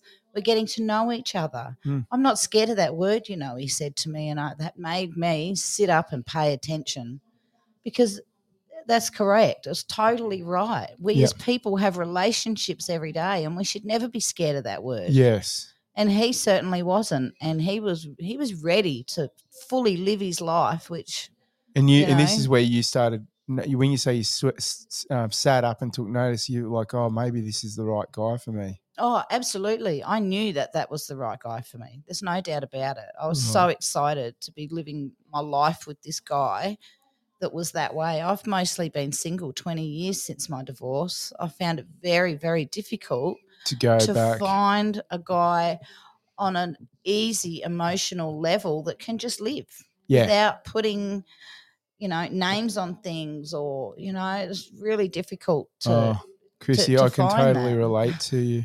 and yeah you find one like that well you latch on Yeah. yeah So let's go now to the day you've come back to Bridgetown, had a lovely day, and Mm-hmm. Yeah. then that night, yeah t- take us to that point now. What happened? well that night we had an event for um, bridgetown uh, we're starting a radio station there blackwood Oh. river community radio and we had a big event that night, uh, first spring jam, to raise some money to start our station. So I was involved with that. I was photographer for the night, and of course, my man came along. He was there, just hanging around for the night. Had a great night. Uh, we had his dog Coco with us because we were away for and going down south from here. And Coco's under the table Co- yeah, right now. She is. Yeah, she goes everywhere I go. She's become very stressed since Al's no longer here Yeah. because Al's wife, before she died, had the dog all the time at home and he used to do FIFO. And then she died suddenly one day, was left with Al, and oh, then no. uh, it was 14 months almost to the day, I think. Um, yeah. Wow. No, it wasn't. It was eight, oh, 18 Oh, Coco's had a, a really stressful. Oh, yeah, very stressful. Yeah. Very stressful. So, Wow. and, and I'm about to fight to fight for, for Coco with all of this. The authorities. I mean, I don't need a a, a care dog, but uh, my dog needs a care person. So I'm Yeah. going to go ahead and get that so that she can start to come more places with me, and I don't have to leave her. Ah, lovely. Yeah. So, tell us about what actually ended up eventuating with Al. Okay. So Tragedy. Yeah, Yeah. it was. It was a it was a, a serious tragedy, but anyway, we got to that night. Him and I had a great night.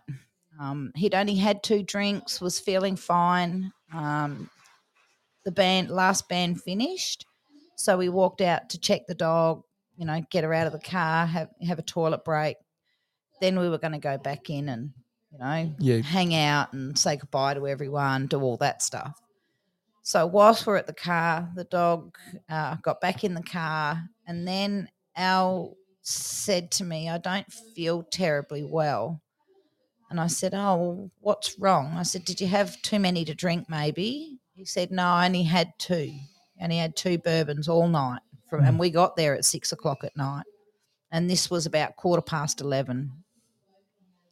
So he started spitting, and it was dark out in the car park. There was no lighting.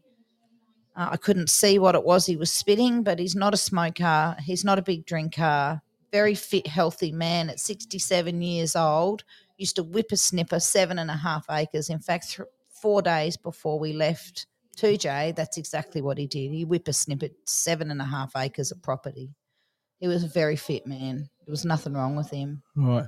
When you say you was spitting, what do you mean? Well, I don't know what he was spitting. I couldn't see it. coughing It at the was same uh, time, or- coughing and spitting. Like I You, could you hear. just hear it. I could just hear him spitting something up, and I'm like, Was he on the other side of the car? yeah, he you? was. He was on the opposite side of the car to me. So he stepped away from the car for a second, and I said to him, "Oh, are you all right?" And he said, "Yeah, I'm okay now. I'm okay now. Hang on, give me a second.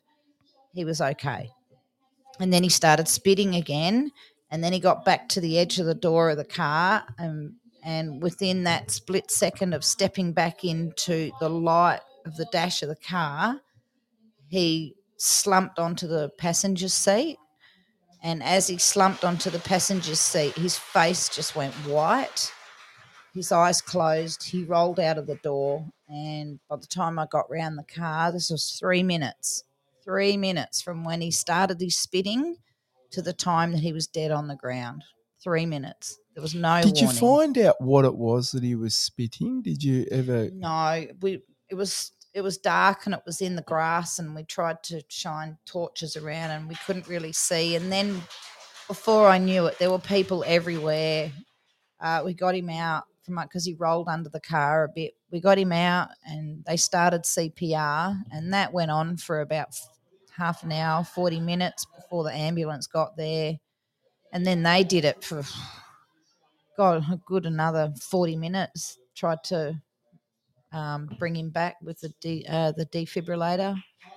But he, he was gone, and I kept telling him to stop it because he was gone. He was gone before he hit the ground, and they just that, that that's their job. I understand. I'm a nurse, but yeah, he had long gone, and yeah, like I said, it took three minutes from the start of his coughing, where he started feeling uneasy and and not right.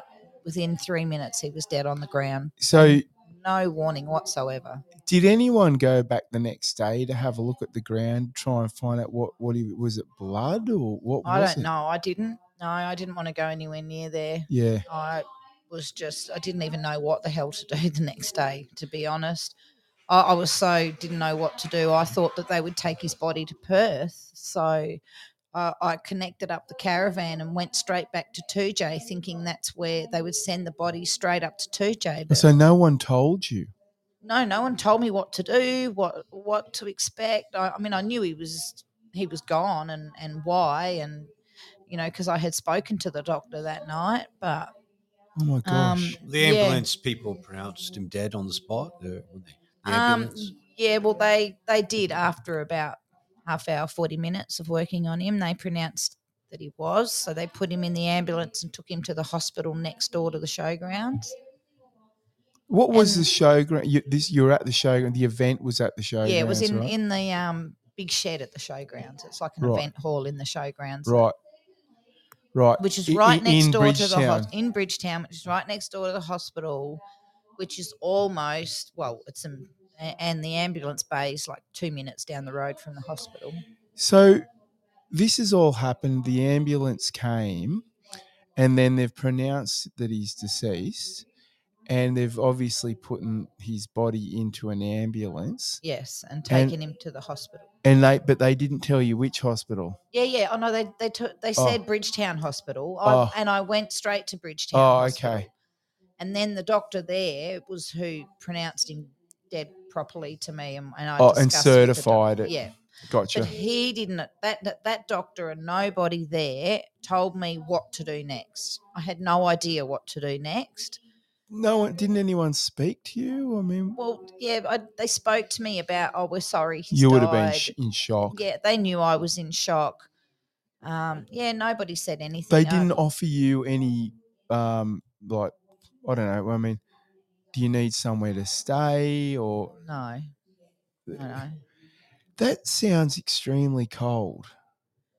Yeah, but I mean, they're a hospital. They're there for They're not sick going find people. accommodation. for Yeah, I mean, I, I had somewhere to stay in my to the mic, mate. caravan, but but you know, at the end of the day, you know, they could have at least said to me, "Look, this is the procedure Yeah, of what will happen." Give you a bit of on in. Advice. Yeah. Um, you know, we suggest you stay around for a couple of days. The police might want to talk to you. They said nothing like that. So the Wow. next morning, I hadn't slept all night. So I just hitched that caravan up and thought, well, they're going to be taking my man back to Toodyay. I'm going there too. Well, I drove back to Toodyay and Al sat in the underneath the hospital here for at least three to four weeks. what? Yeah. So the Don't- coroner. I'm just going to point your mic up once. There you go. Yeah. Yeah. Right. Yeah, so he was here, and in the end, for three to four weeks before the the cor because they couldn't move him from here until the coroner had done all the checks, and then from there he went to the funeral home that the family had chosen. Right. So, And okay, let's just go back to when we were in when you were in the hospital for a second. Um, Mhm. Did anyone say to you that we've seen this happen before, or gave you any indication that? Because I mean, I'm assuming that. Did did your mind jump straight to the fact that he'd had the second jab prior, like three days prior to this occurring? oh, that was the only thing I thought of. I thought of nothing else. Like I said, this man was healthy. Yep. There was there was nothing wrong with him. Yeah. the only difference and the, this is it when the doctor um, asked me before I, I got to see Al's body and say goodbye the doctor said to me i really need you to tell me what happened there was far too much blood for it to have been a heart attack but it was a heart attack So when you say there was far too much blood, what what does that mean? well that means they had to clean him up because he had blood outside his He, his he'd vom- he'd vomited so blood. I dare or? say, I think that's what he was. He was spitting. He was spitting blood. Yeah. that's, that's what this was. That's what was going through my mind. Yeah, and look, I I've, I didn't see the evidence of it apart from you know, um, him himself, where he did have blood down around his mouth and around his chest and stuff, where it had come out of his mouth. Um, but yeah, apart from that, uh, yeah, that he asked and, and said to me that, you know, what happened to this man? There was too much blood for it to be a heart attack. And I said to the doctor, well, the only difference was he had his second AstraZeneca shot three days before this.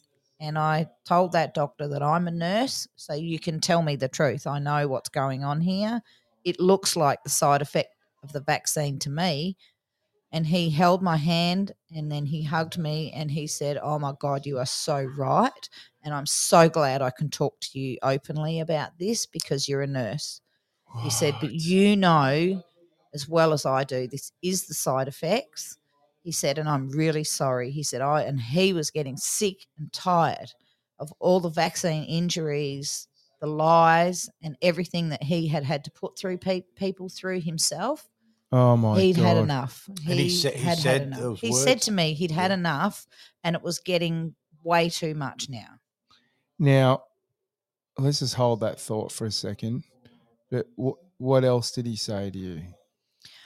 Uh, there wasn't really much else from that apart from you know we did both agree with each other that this was a side effect Right. and it's like he said there's nothing i can do about that you know that and i said yeah i do know that And is this the doctor that subsequently took his own life? yes it is this very same doctor about seven weeks ago now took his own life in the surgery that he works in Wow. went to work that morning and took his own life And the reason I bring this up is well, number one, it's quite it's interesting, but there's we've Scotty and I have, as I just said earlier, we've been doing a bit of a tour of the southwest region and collecting these stories. yeah Um, still got quite a few to come out and still quite a few to do, but um, we've been told that that doctor was also the doctor of some other people that have been badly injured in the Bridgetown area. And there's a suggestion that he's committed suicide because of the situation that we're discussing. Do you think that's true, or do you think that's all hearsay? And Look, I I think personally within my own heart, I think it's true. He told me he'd had enough and he he looked totally despaired in my eyes yeah, when he was talking to me that night that my partner died from this. He was in total despair himself. He did not know what to say to me much. You know, he he was just he- he'd had enough and I could see that. Chrissy, I really believe that the the injury and death numbers is far far higher than anything that's been publicized or any any information that's even available like for example the therapeutic goods administration website have numbers on there and they admit that the numbers that they're showing are quite possibly only 1% of the truth Yeah. that- and they suggest that it could be 10 times higher. I, I would suggest that it's over 100 times higher because, uh, I mean, we've immersed ourselves in this situation, but uh, everywhere we go, yeah. we're meeting dozens of people. That's right. There's heaps. There's, there's heaps There's everywhere. many. You look in Bridgetown. I think, I think we've got approximately four thousand people in Bridgetown. If there's four thousand, and there's at least ten that I've heard of. In 4,000 Yeah, far people, higher. you, you put that in those statistics. That's Yeah. actually really high too. yes, yes. It's really high statistically. Do you Yes. know Ben and Sharon? I don't actually know them, no, but I have spoken to them and I have heard of them. we were all at a s- at a meeting in Bridgetown a few weeks ago. Um, there was a special councillors meeting that we got petitions for council to have the meeting to drop the mandates, and that's when I met a few other people that had they had banners just like my banner. Yeah. And of course, I just want to interject that um, for everyone listening, and we've actually got four people listening in at the moment, I've got to say a special hello to Troy and Nick. Um, I know Troy personally, and Nick's been in on quite a few of our uh, podcasts already. Um, so, hello to all of you. Um, but just to take that back a step, Ben and Sharon are the couple who. Ben Ben has been badly injured and he's uh, yes, pa- almost I like- have heard. I would say some sort of paralysis in part of his Yeah. on his right side. His right side. Yeah. yeah. Just speaking in Yeah. right, mate. Um, yeah. So he he's his face is droopy. His um, legs, or his right leg is you can't really control. He's right, it kind of drags behind him. So it's stroke symptoms. Well, he's Stroke been what it's- yeah, he's been referred to the vaccination Yeah. adverse reaction clinic, at the, Well, stroke one of the Perth is, is, hospitals. is one of the the the things on the list for what the vaccine causes. That's right. I think You know, he's it's definitely on there. MS. yeah. I do believe. Well, that's uh, another part of the story one. is that Yeah. they're trying to claim that yeah, they're it- trying. what has happened, what's actually happened is the jab has brought an early onset of MS that he would That's right. would have had anyway, but as if Oh, that's some know about kind that. of that's what it was, Was it? but it, Okay. as if that's some kind of um, oh, see, it's not really the the vax's fault. Again, 1984 double think because Double speak. yeah. double speak. Well, this guy's only 42 years old, and he Yeah. was he was uh, uh, in the building industry. Mm. well, he uh, was a tiler, tiler. right? Yeah, Yeah, Mm. he was Yeah. very fit. and he's Yeah. look, he's he's a he's a very slim guy, Yeah. Yeah, and I was there with his daughter. We did a, a put a video up. well, uh, we, we inter- saw interview with his teenage daughter and his and his and his wife, and he's been referred to the vaccine one of the in the Perth one of the Perth hospitals, and they said the same doctor, I believe, yeah, that you're talking about that committed suicide told them that it was the result from the jab. yeah. They admit it. Yeah.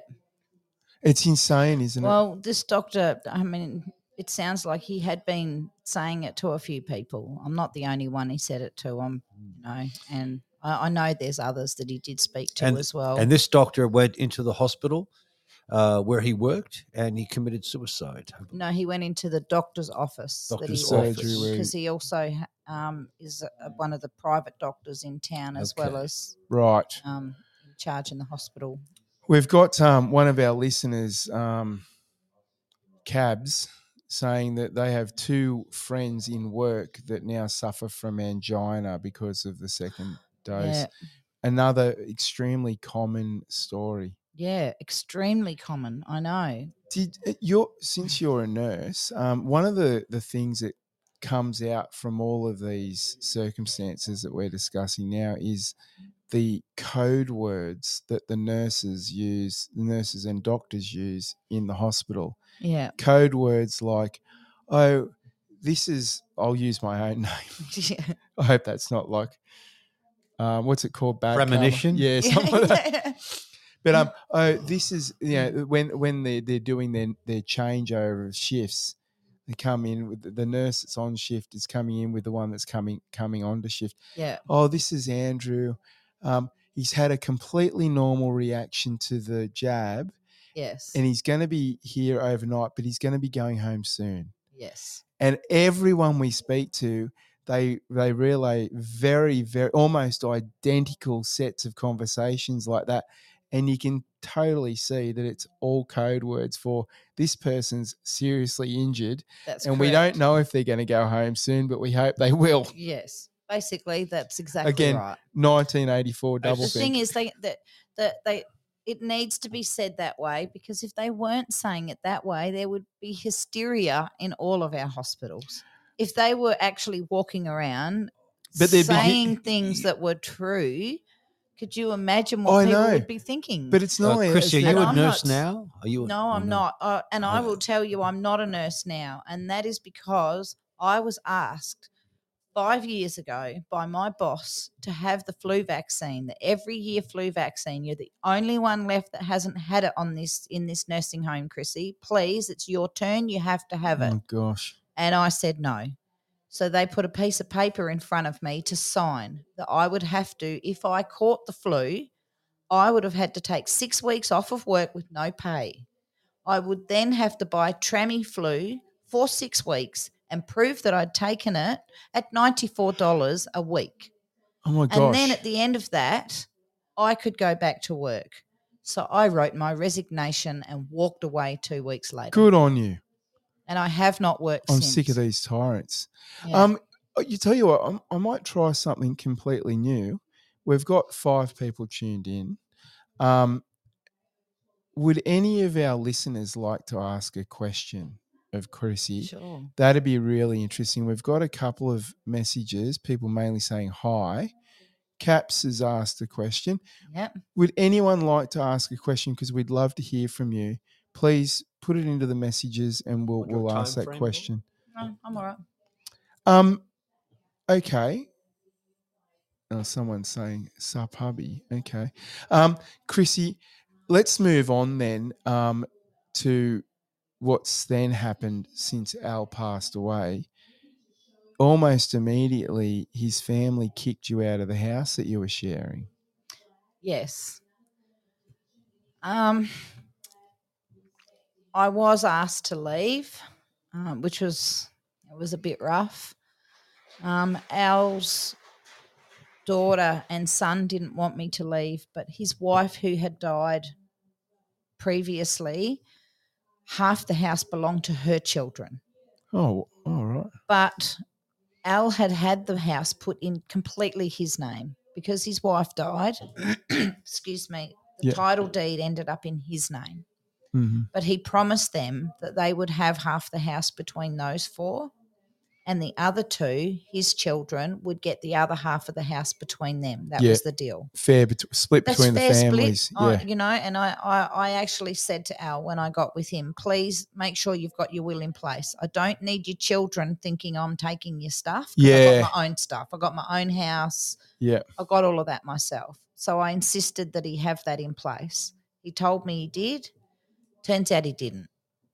Right. So, but anyway, that's neither here nor there. That's still up in the air, you know, everything to do with that. But yes, his stepchildren were the ones that said they did not feel comfortable with me staying in Al's house. Thank God you had, your own moved in. property. Yeah, well, thank God I had somewhere to go. That's Yeah. exactly right. Um, Chrissy, um, SJ is asking, since you haven't worked for quite some time, how do you support yourself? I am actually sick myself now. Um, I'm trying to get myself onto disability because I have uh, a form of dementia Right. due to stress, is coming on quicker than ever now. Um, especially since Al died, it's getting worse. Um, so I get the dole at the moment, and they keep fighting me to go back to work, but I can't work. I'm now a danger to other people when it Mm. comes to being in the workplace because I forget things, and I seriously forget things now. Sometimes I forget where I'm driving, you Mm. know, but I work it out, and I just keep driving, and I get there. You know, things, uh, and this is all brought on by stress. I, I've had doctors say that it's, it's called pseudo dementia and it's all from stress. right. And it's been happening for a while. And now this has just really kicked it off big time. So I'm in the process of fighting Centrelink to try and get a disability payment so that I could at least enjoy the last maybe 10, 15 years that I've got. Yeah, absolutely. So, i- i- are you on any medication at all for that? Like, is there anything? No. no. No, it's too early for medication at this stage. Right. Um, SJ is asking, have you tried CBD? I'm a bit scared to ask what that is, but um, do you know what I, that is? Yeah, I know what that is. And yes, thank you. I already use it. Okay, is that is that medical marijuana? yes, it is. oh, thanks for that, SJ. I'll I'll, I'll not- be on that too. I thought it was Central Business District. no, you didn't. Uh, I knew what it was. That's why I was a bit scared to ask. There's a lot of green fairies down around Bridgetown, SJ. Um, There's green fairies everywhere. There are. Yes. There are. There are. Yes. They're a huge minority of people. They're a hu- they're a huge minority of people. They are. Um, righto, I'm sticking to the emu export. Oh, okay. Scotty. Yeah. By the way, everyone, Bush I've got to. I've got to bring it up for our listeners. Scotty spilt beer on my RodeCaster Pro. There's going to be some serious discussions on the way home tonight about that. By the yeah, oh, well. Scotty, Could have been worse. You could have been watching what my dog was going to do that he didn't get the photos of. Everyone Uh, else yeah, might be a- it's a interested to know that Scotty was chasing the dog around the football oval, trying to film it taking a dump.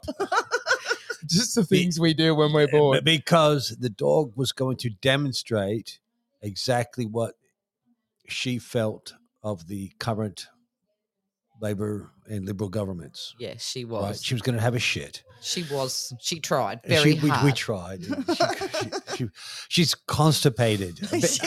Ja- So Hey, hey, basically, the government has made Chrissy's dog Coco constipated. Scotty and Chrissy, um, Cap says that um, Scotty, you need to be dropped from the show Who said that? and you need to take the jab now.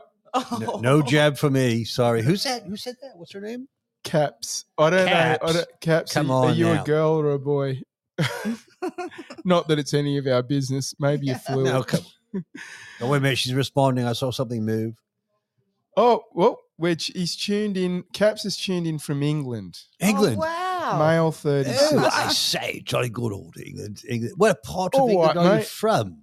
All right, mate. Where are you from, Or Caps? I now just to let you know that I used to live in England. Cabs, cabs. Birmingham. Birmingham. We got a Brummy on the line.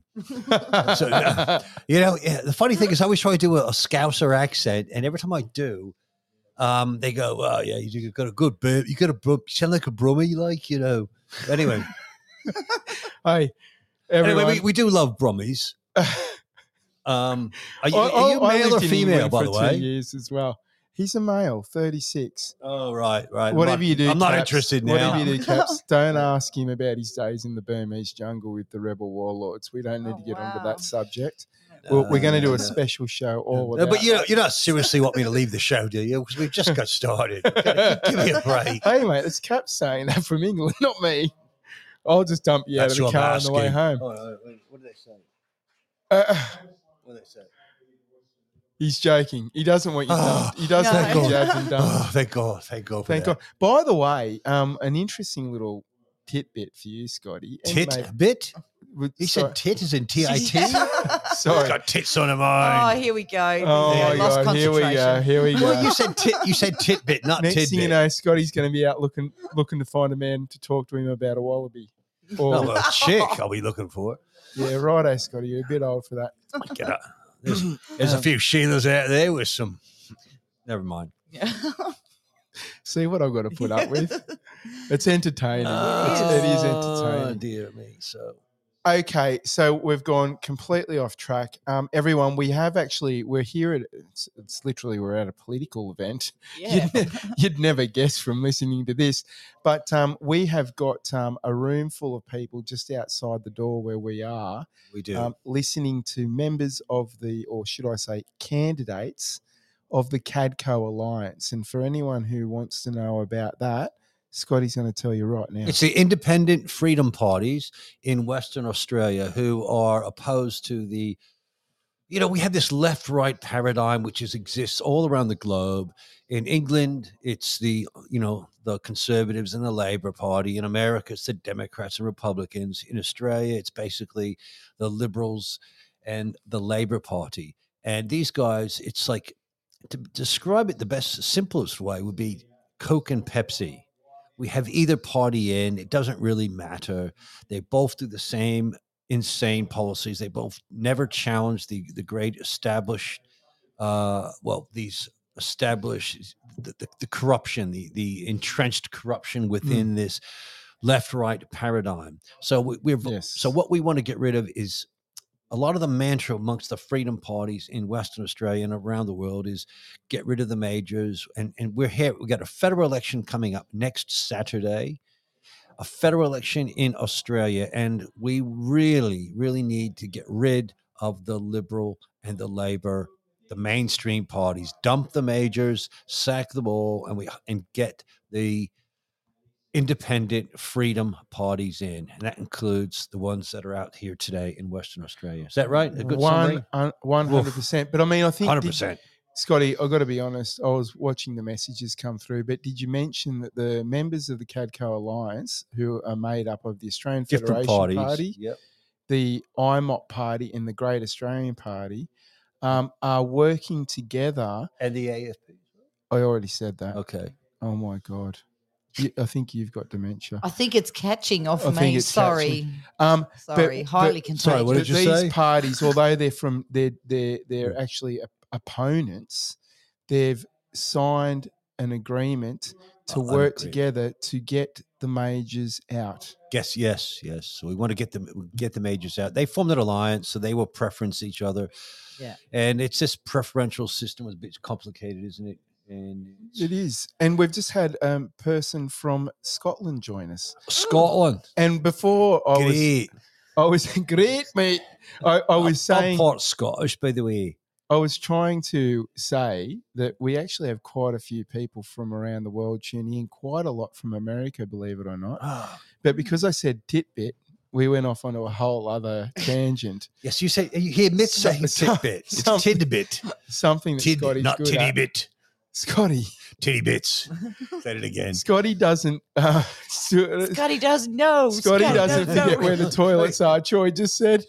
Troy, that's a very good point. Scotty's Only all, some of them you'll get that joke that I did. sorry. Scotty's an old fella. Everyone, he only lasts for a few minutes at a time. and He's got to rush to the toilet. Um, if I'm, we need another beer, by the way. We We're do running need another out. beer. We do. I've already run out quite a while ago. Okay, so look, But everybody, I, believe everybody around the world is suffering under the same sort of global tyranny emanating from the Davos crowd and the Anglo American establishment. So, Britain, Scotland, you, I mean, you guys in Birmingham, Birmingham and Scotland, you all know what's they going all on. know. Every, we all know. We can all see it. Yeah. we all know. We can all see it, and we can all see Senator Palpatine. I mean Klaus Schwab from the World Economic Forum. Klaus Um, Schwab. That dirty, dirty, um, commie bastard. Yeah, the- He's the- worse than that. That's, that's Oh, too glo- kind. The isn't it? global communism is what it sort of is, and, it- you know you got to you got to understand that these people are uh, old families talking about this. Uh, Well, he, his heritage is literally Nazi. apparently, he's connected to the Rothschild banking Well, clan. Yeah, I'm, well, I'm sure, but I'm pretty certain his family, his uncles and grandfathers, etc., were SS Nazi I don't know about that, but we need to. but anyway, into these guys are in power still. Anyway, Maybe We need of a democratic followers can- society. We need Simple a we as need that. a very We need one where the people can choose and choose correctly instead of a choice of two is not democratic. Mm. Yes. So, the, but just to get back on that two thing, we don't want to have. The, we also have some minor. We have the Greens, which are just a really bunch of communists, really They worse. really are. And Who then take the funding nationals. from oil companies, oil and gas companies. yeah, that's a fact. They're all hopeless. So we have four sort of. We have two major parties in Australia, but then there's two sort of. Uh, the Sort Greens and the. Nationals, but you know we, we got to get rid of these. These are the ones we need to dump in the bin, Yeah. uh, the red bin for those that uh, throw their trash away, not the recycling bin. Because that's recycling would be sort of uh, a metaphor relating to the of what your preferences go. We don't want to give our pref, you know, vote for a minor party that then preferences one of the majors. So that's the issue. That's a big issue. Um, I think we need to wrap it up, but I We just want probably to need ask. to. I just want to ask. Yes, let's. Well, I think we're doing too much talking. Not let Chrissy speak. Well, I just Hello? wanted to ask Chrissy. A Fire away, girl. Have you noticed that um, you know, everywhere we go, the COVID pandemic is like, oh my god, we're all going to die. We need to run for the hills. But the masks are littering the shit out of everything. They're in our waterways. They're They're, everywhere. everywhere. Down here in the southwest, you even find them in the little creeks, waterways. People It's incredible. leave them down the Blackwood River. But but but have you noticed, Chrissy, It's that, disgusting. that there's no biohazard bins for them? No, that's No. right. And we were told actually on this show from the park in Bunbury just two weeks ago that um, the local council there, there was an inquiry made about, well, what do you do with all these these things that are all Mm-hmm. over the park? Yeah. And they said, well, we just mow over them. Oh, oh God. they mix them into the atmosphere by shredding the crap out of them. And Not only are they killing our children and, and jabbing children in Western Australia and rest of Australia, apparently. But they're also shredding the mosques and throwing them in littering or parks. It's insane. Anyway, it's more insanity there. Yeah. Everything the government does is That's insane. right. We can no longer trust the government. In them all. hospitals, exactly. Yeah. There are special places we need to put our used masks, syringes, Yes. any used items, Biohazard. Yes, soiled. bi- That's right. There's, that's right. There's biohazard containers everywhere, big ones, small ones, depending on the item. That's right. That's how we deal with them in a hospital. But obviously, out in the community, well, they don't care what we're doing with them. Do you know that? Um, well, we all know that YouTube is just a disgusting little sub pit of snakes who censor the shit out of anyone who wants to just speak about pure reality. Um, I got one of my videos deleted after about an hour. It was doing really well as well. Yeah, Had they lot d- of views. censorship. It's the Yeah. modern version. In the 1930s, they called it book burning. It, today, in the, uh, the the year of 2022, we call it YouTube, Google. That we said big it's the tech digital censorship. gulag. digital Gulag, gulag. Gulag. Digital. it is not a gulag. It's they they are censoring, and it's the the book burning of the. Now I got to I got a confession I have to make as well. Did you burn a book? No, no. Well, you spilled beer I- on my RodeCaster, so yeah. Look, I, I'll probably have to make in the future because I messed up. I gave a podcast a while ago with Hang Loose Recluse, and guess what I did? I mixed up my German playwrights from the 17th, from the 18th, and the 20th centuries. Come on. now I you're just showing will off, you Scotty. will will you forgive me? So I confused Bertolt Brecht and Heinrich Heine. Although, look, I got to qualify. Bertolt Brecht wrote in the 19th Chris I just looking in the at each 1930s, and he Chrissy wr- is he wrote a poem. he wrote about book burning, but it was Heinrich Heine who was like about 100 years early, well, maybe the 50, 100 years earlier in the late 1700s, early 1800s. He made a statement, I think it's very prophetic about the censorship. It says, once you start burning books, ultimately you start burning people. And that was the quote. I attributed that quote not from Heinrich Heine, but I attributed it to Bertolt Brecht. It's actually Heinrich Heine. But anyway, the, the point is, Glad we cleared that up. are you guys going to forgive I me? was for- very confused till that point. so, but the, the point to take from this is that Was anyone else out there in listener land book burning, uh, you know, ultimately, you know, you start doing this book burning. It's it's a form of, you know, it's fascism, it's communism, it's roll, all rolled into one. It's how they control, and the we are suffering that today from big tech in the Western societies today. Definitely. Down with them.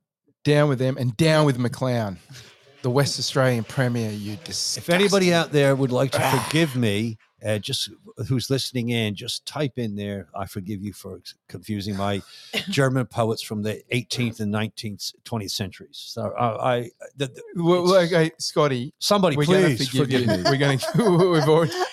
We've already. Look, Caps is forgiving you. Oh, All okay. right, there. Oh, bu- thank you. He's happy Thank you, my now. Troy What? says he'll never forgive you, but Troy had to put up with him for a whole. Troy, you bastard. But uh, my to my um, new new friend in, in Birmingham, good on you. Good on you, mate. Good on you, mate. Good on you, mate. on you. Go snake on the Birmingham.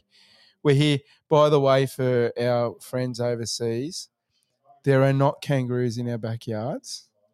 They're all around, but they don't live in our backyards unless you're in the Well, Swan no, Gully. in Preston, Preston Beach, they live in people's yards too. Well, that's highly probable. They're probably.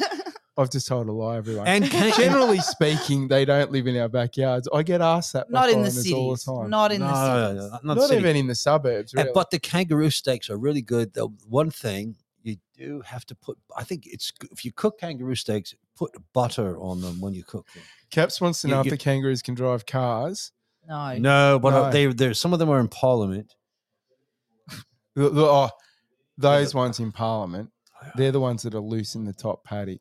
Yeah, Yeah. they're the Um, ones that we need to go out and cull. Um, can I just make a suggestion? Oh, that no. now we're just rambling on with shit. So we, everyone that's listening to us, we do have some really interesting guests coming do. up. We've just had one We've of the been on most for an hour. interesting guests. We're going to the get some more later. Uh, we do want to Mhm.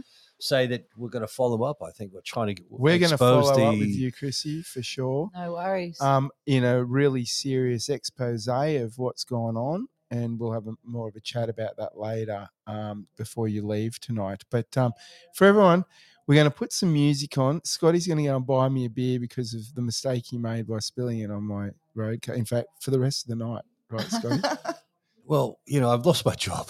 We're doing this. We're doing this for free. We need. We need He's trying I'm to going to go there try to get. I'm going to try to get these guys to get us a few beers. Maybe Chrissy. no, Go yeah, out there, look, throw a just hint to them, tell will them you? you're with the band, the good old boys, mate, with Can- the band. We're with the organisers. and you get the alcohol as part of the band. Yeah, can, can you do this favor for me, there, Chrissy? and by the way, have you forgiven me for the the, the Oh, uh, poetry? Uh, Oh, look, I'm I'm still getting I'm it over it. But listen, but, I'm going to put some music on. Um, for Caps who's asking, and for everyone else who's wondering, we are going to be on for quite a, a little while tonight. We've got um, Captain, or I should say, ex Captain Graham Hood coming on, I believe. I'm a little bit nervous to say that because he's extremely popular and everyone just wants to talk to him. Mm. He's a bit of a, um, or should I say, cult hero? I think he's actually bigger than that. it's a figure in the the Oh, freedom movement in yeah, Australia. absolutely. He's Oh, a very big figure in the Australian yeah, freedom very movement, much so. Yeah, and we're all here for freedom. yes. Uh, let's call him the the freedom guru, shall we? We can call him that. He was a captain, caps. He was a Qantas captain um, with Qantas. and who's He's an spoken out airline pilot. greatly over. Uh, he's spoken over the many months. Well, what happened was he he was forced to take the jab as well, and he decided there was no way he was going to do that. So he recorded a a, a, a video on his phone and posted it up to his Facebook page, explaining to his friends and family where his position was at, and that he'd resigned or he was about to resign from Qant- Qantas. Woke up the next morning with over 7.1 million views um, and that skyrocketed um, within the next 24 hours and now there's you know tens of millions of views from all around the world Yeah. um, he has spoken at the you know the 750,000 odd um, numbers of, uh, in the rallies in Melbourne and at Canberra 300,000 people in Canberra here in Perth where we struggle to get 10,000 um, but he's spoken We've here as had well, over all forty thousand at rallies in Perth, we have. and nobody and the media doesn't report them. No. yes Never. The media is very in Western Australia. It's completely corrupted. The, the- the- Completely, the, mainstream right. media. Well, we we actually had problems with the media ourselves in Bridgetown just a couple of weeks ago. Uh, we Oh, had yeah. due to our meetings. I'm sure you you saw the snippet, the good, the bad, and the ugly. We heard about it. Yeah, actually, now actually, no, they- we've got the we've got the photograph. Yeah, that's right. Now, uh, that uh, Manjimup Bridgetown Gazette at Times, whatever it's called, he reckons he was an independent media business and he had every right to say whatever it was he wanted to. Well, he's not independent. If you look on their back page, they're actually a subsidiary of the West Australian newspaper, which, Whoa! as we know, who that is and exactly Which is a completely corrupt corrupted news Yeah. media. corrupted, totally. By the way, I've written So for they're them. now taking over our local Gazette papers and spinning that bullshit right on our front doors. Yeah. With that, um, we're going to follow up on that, Big everybody.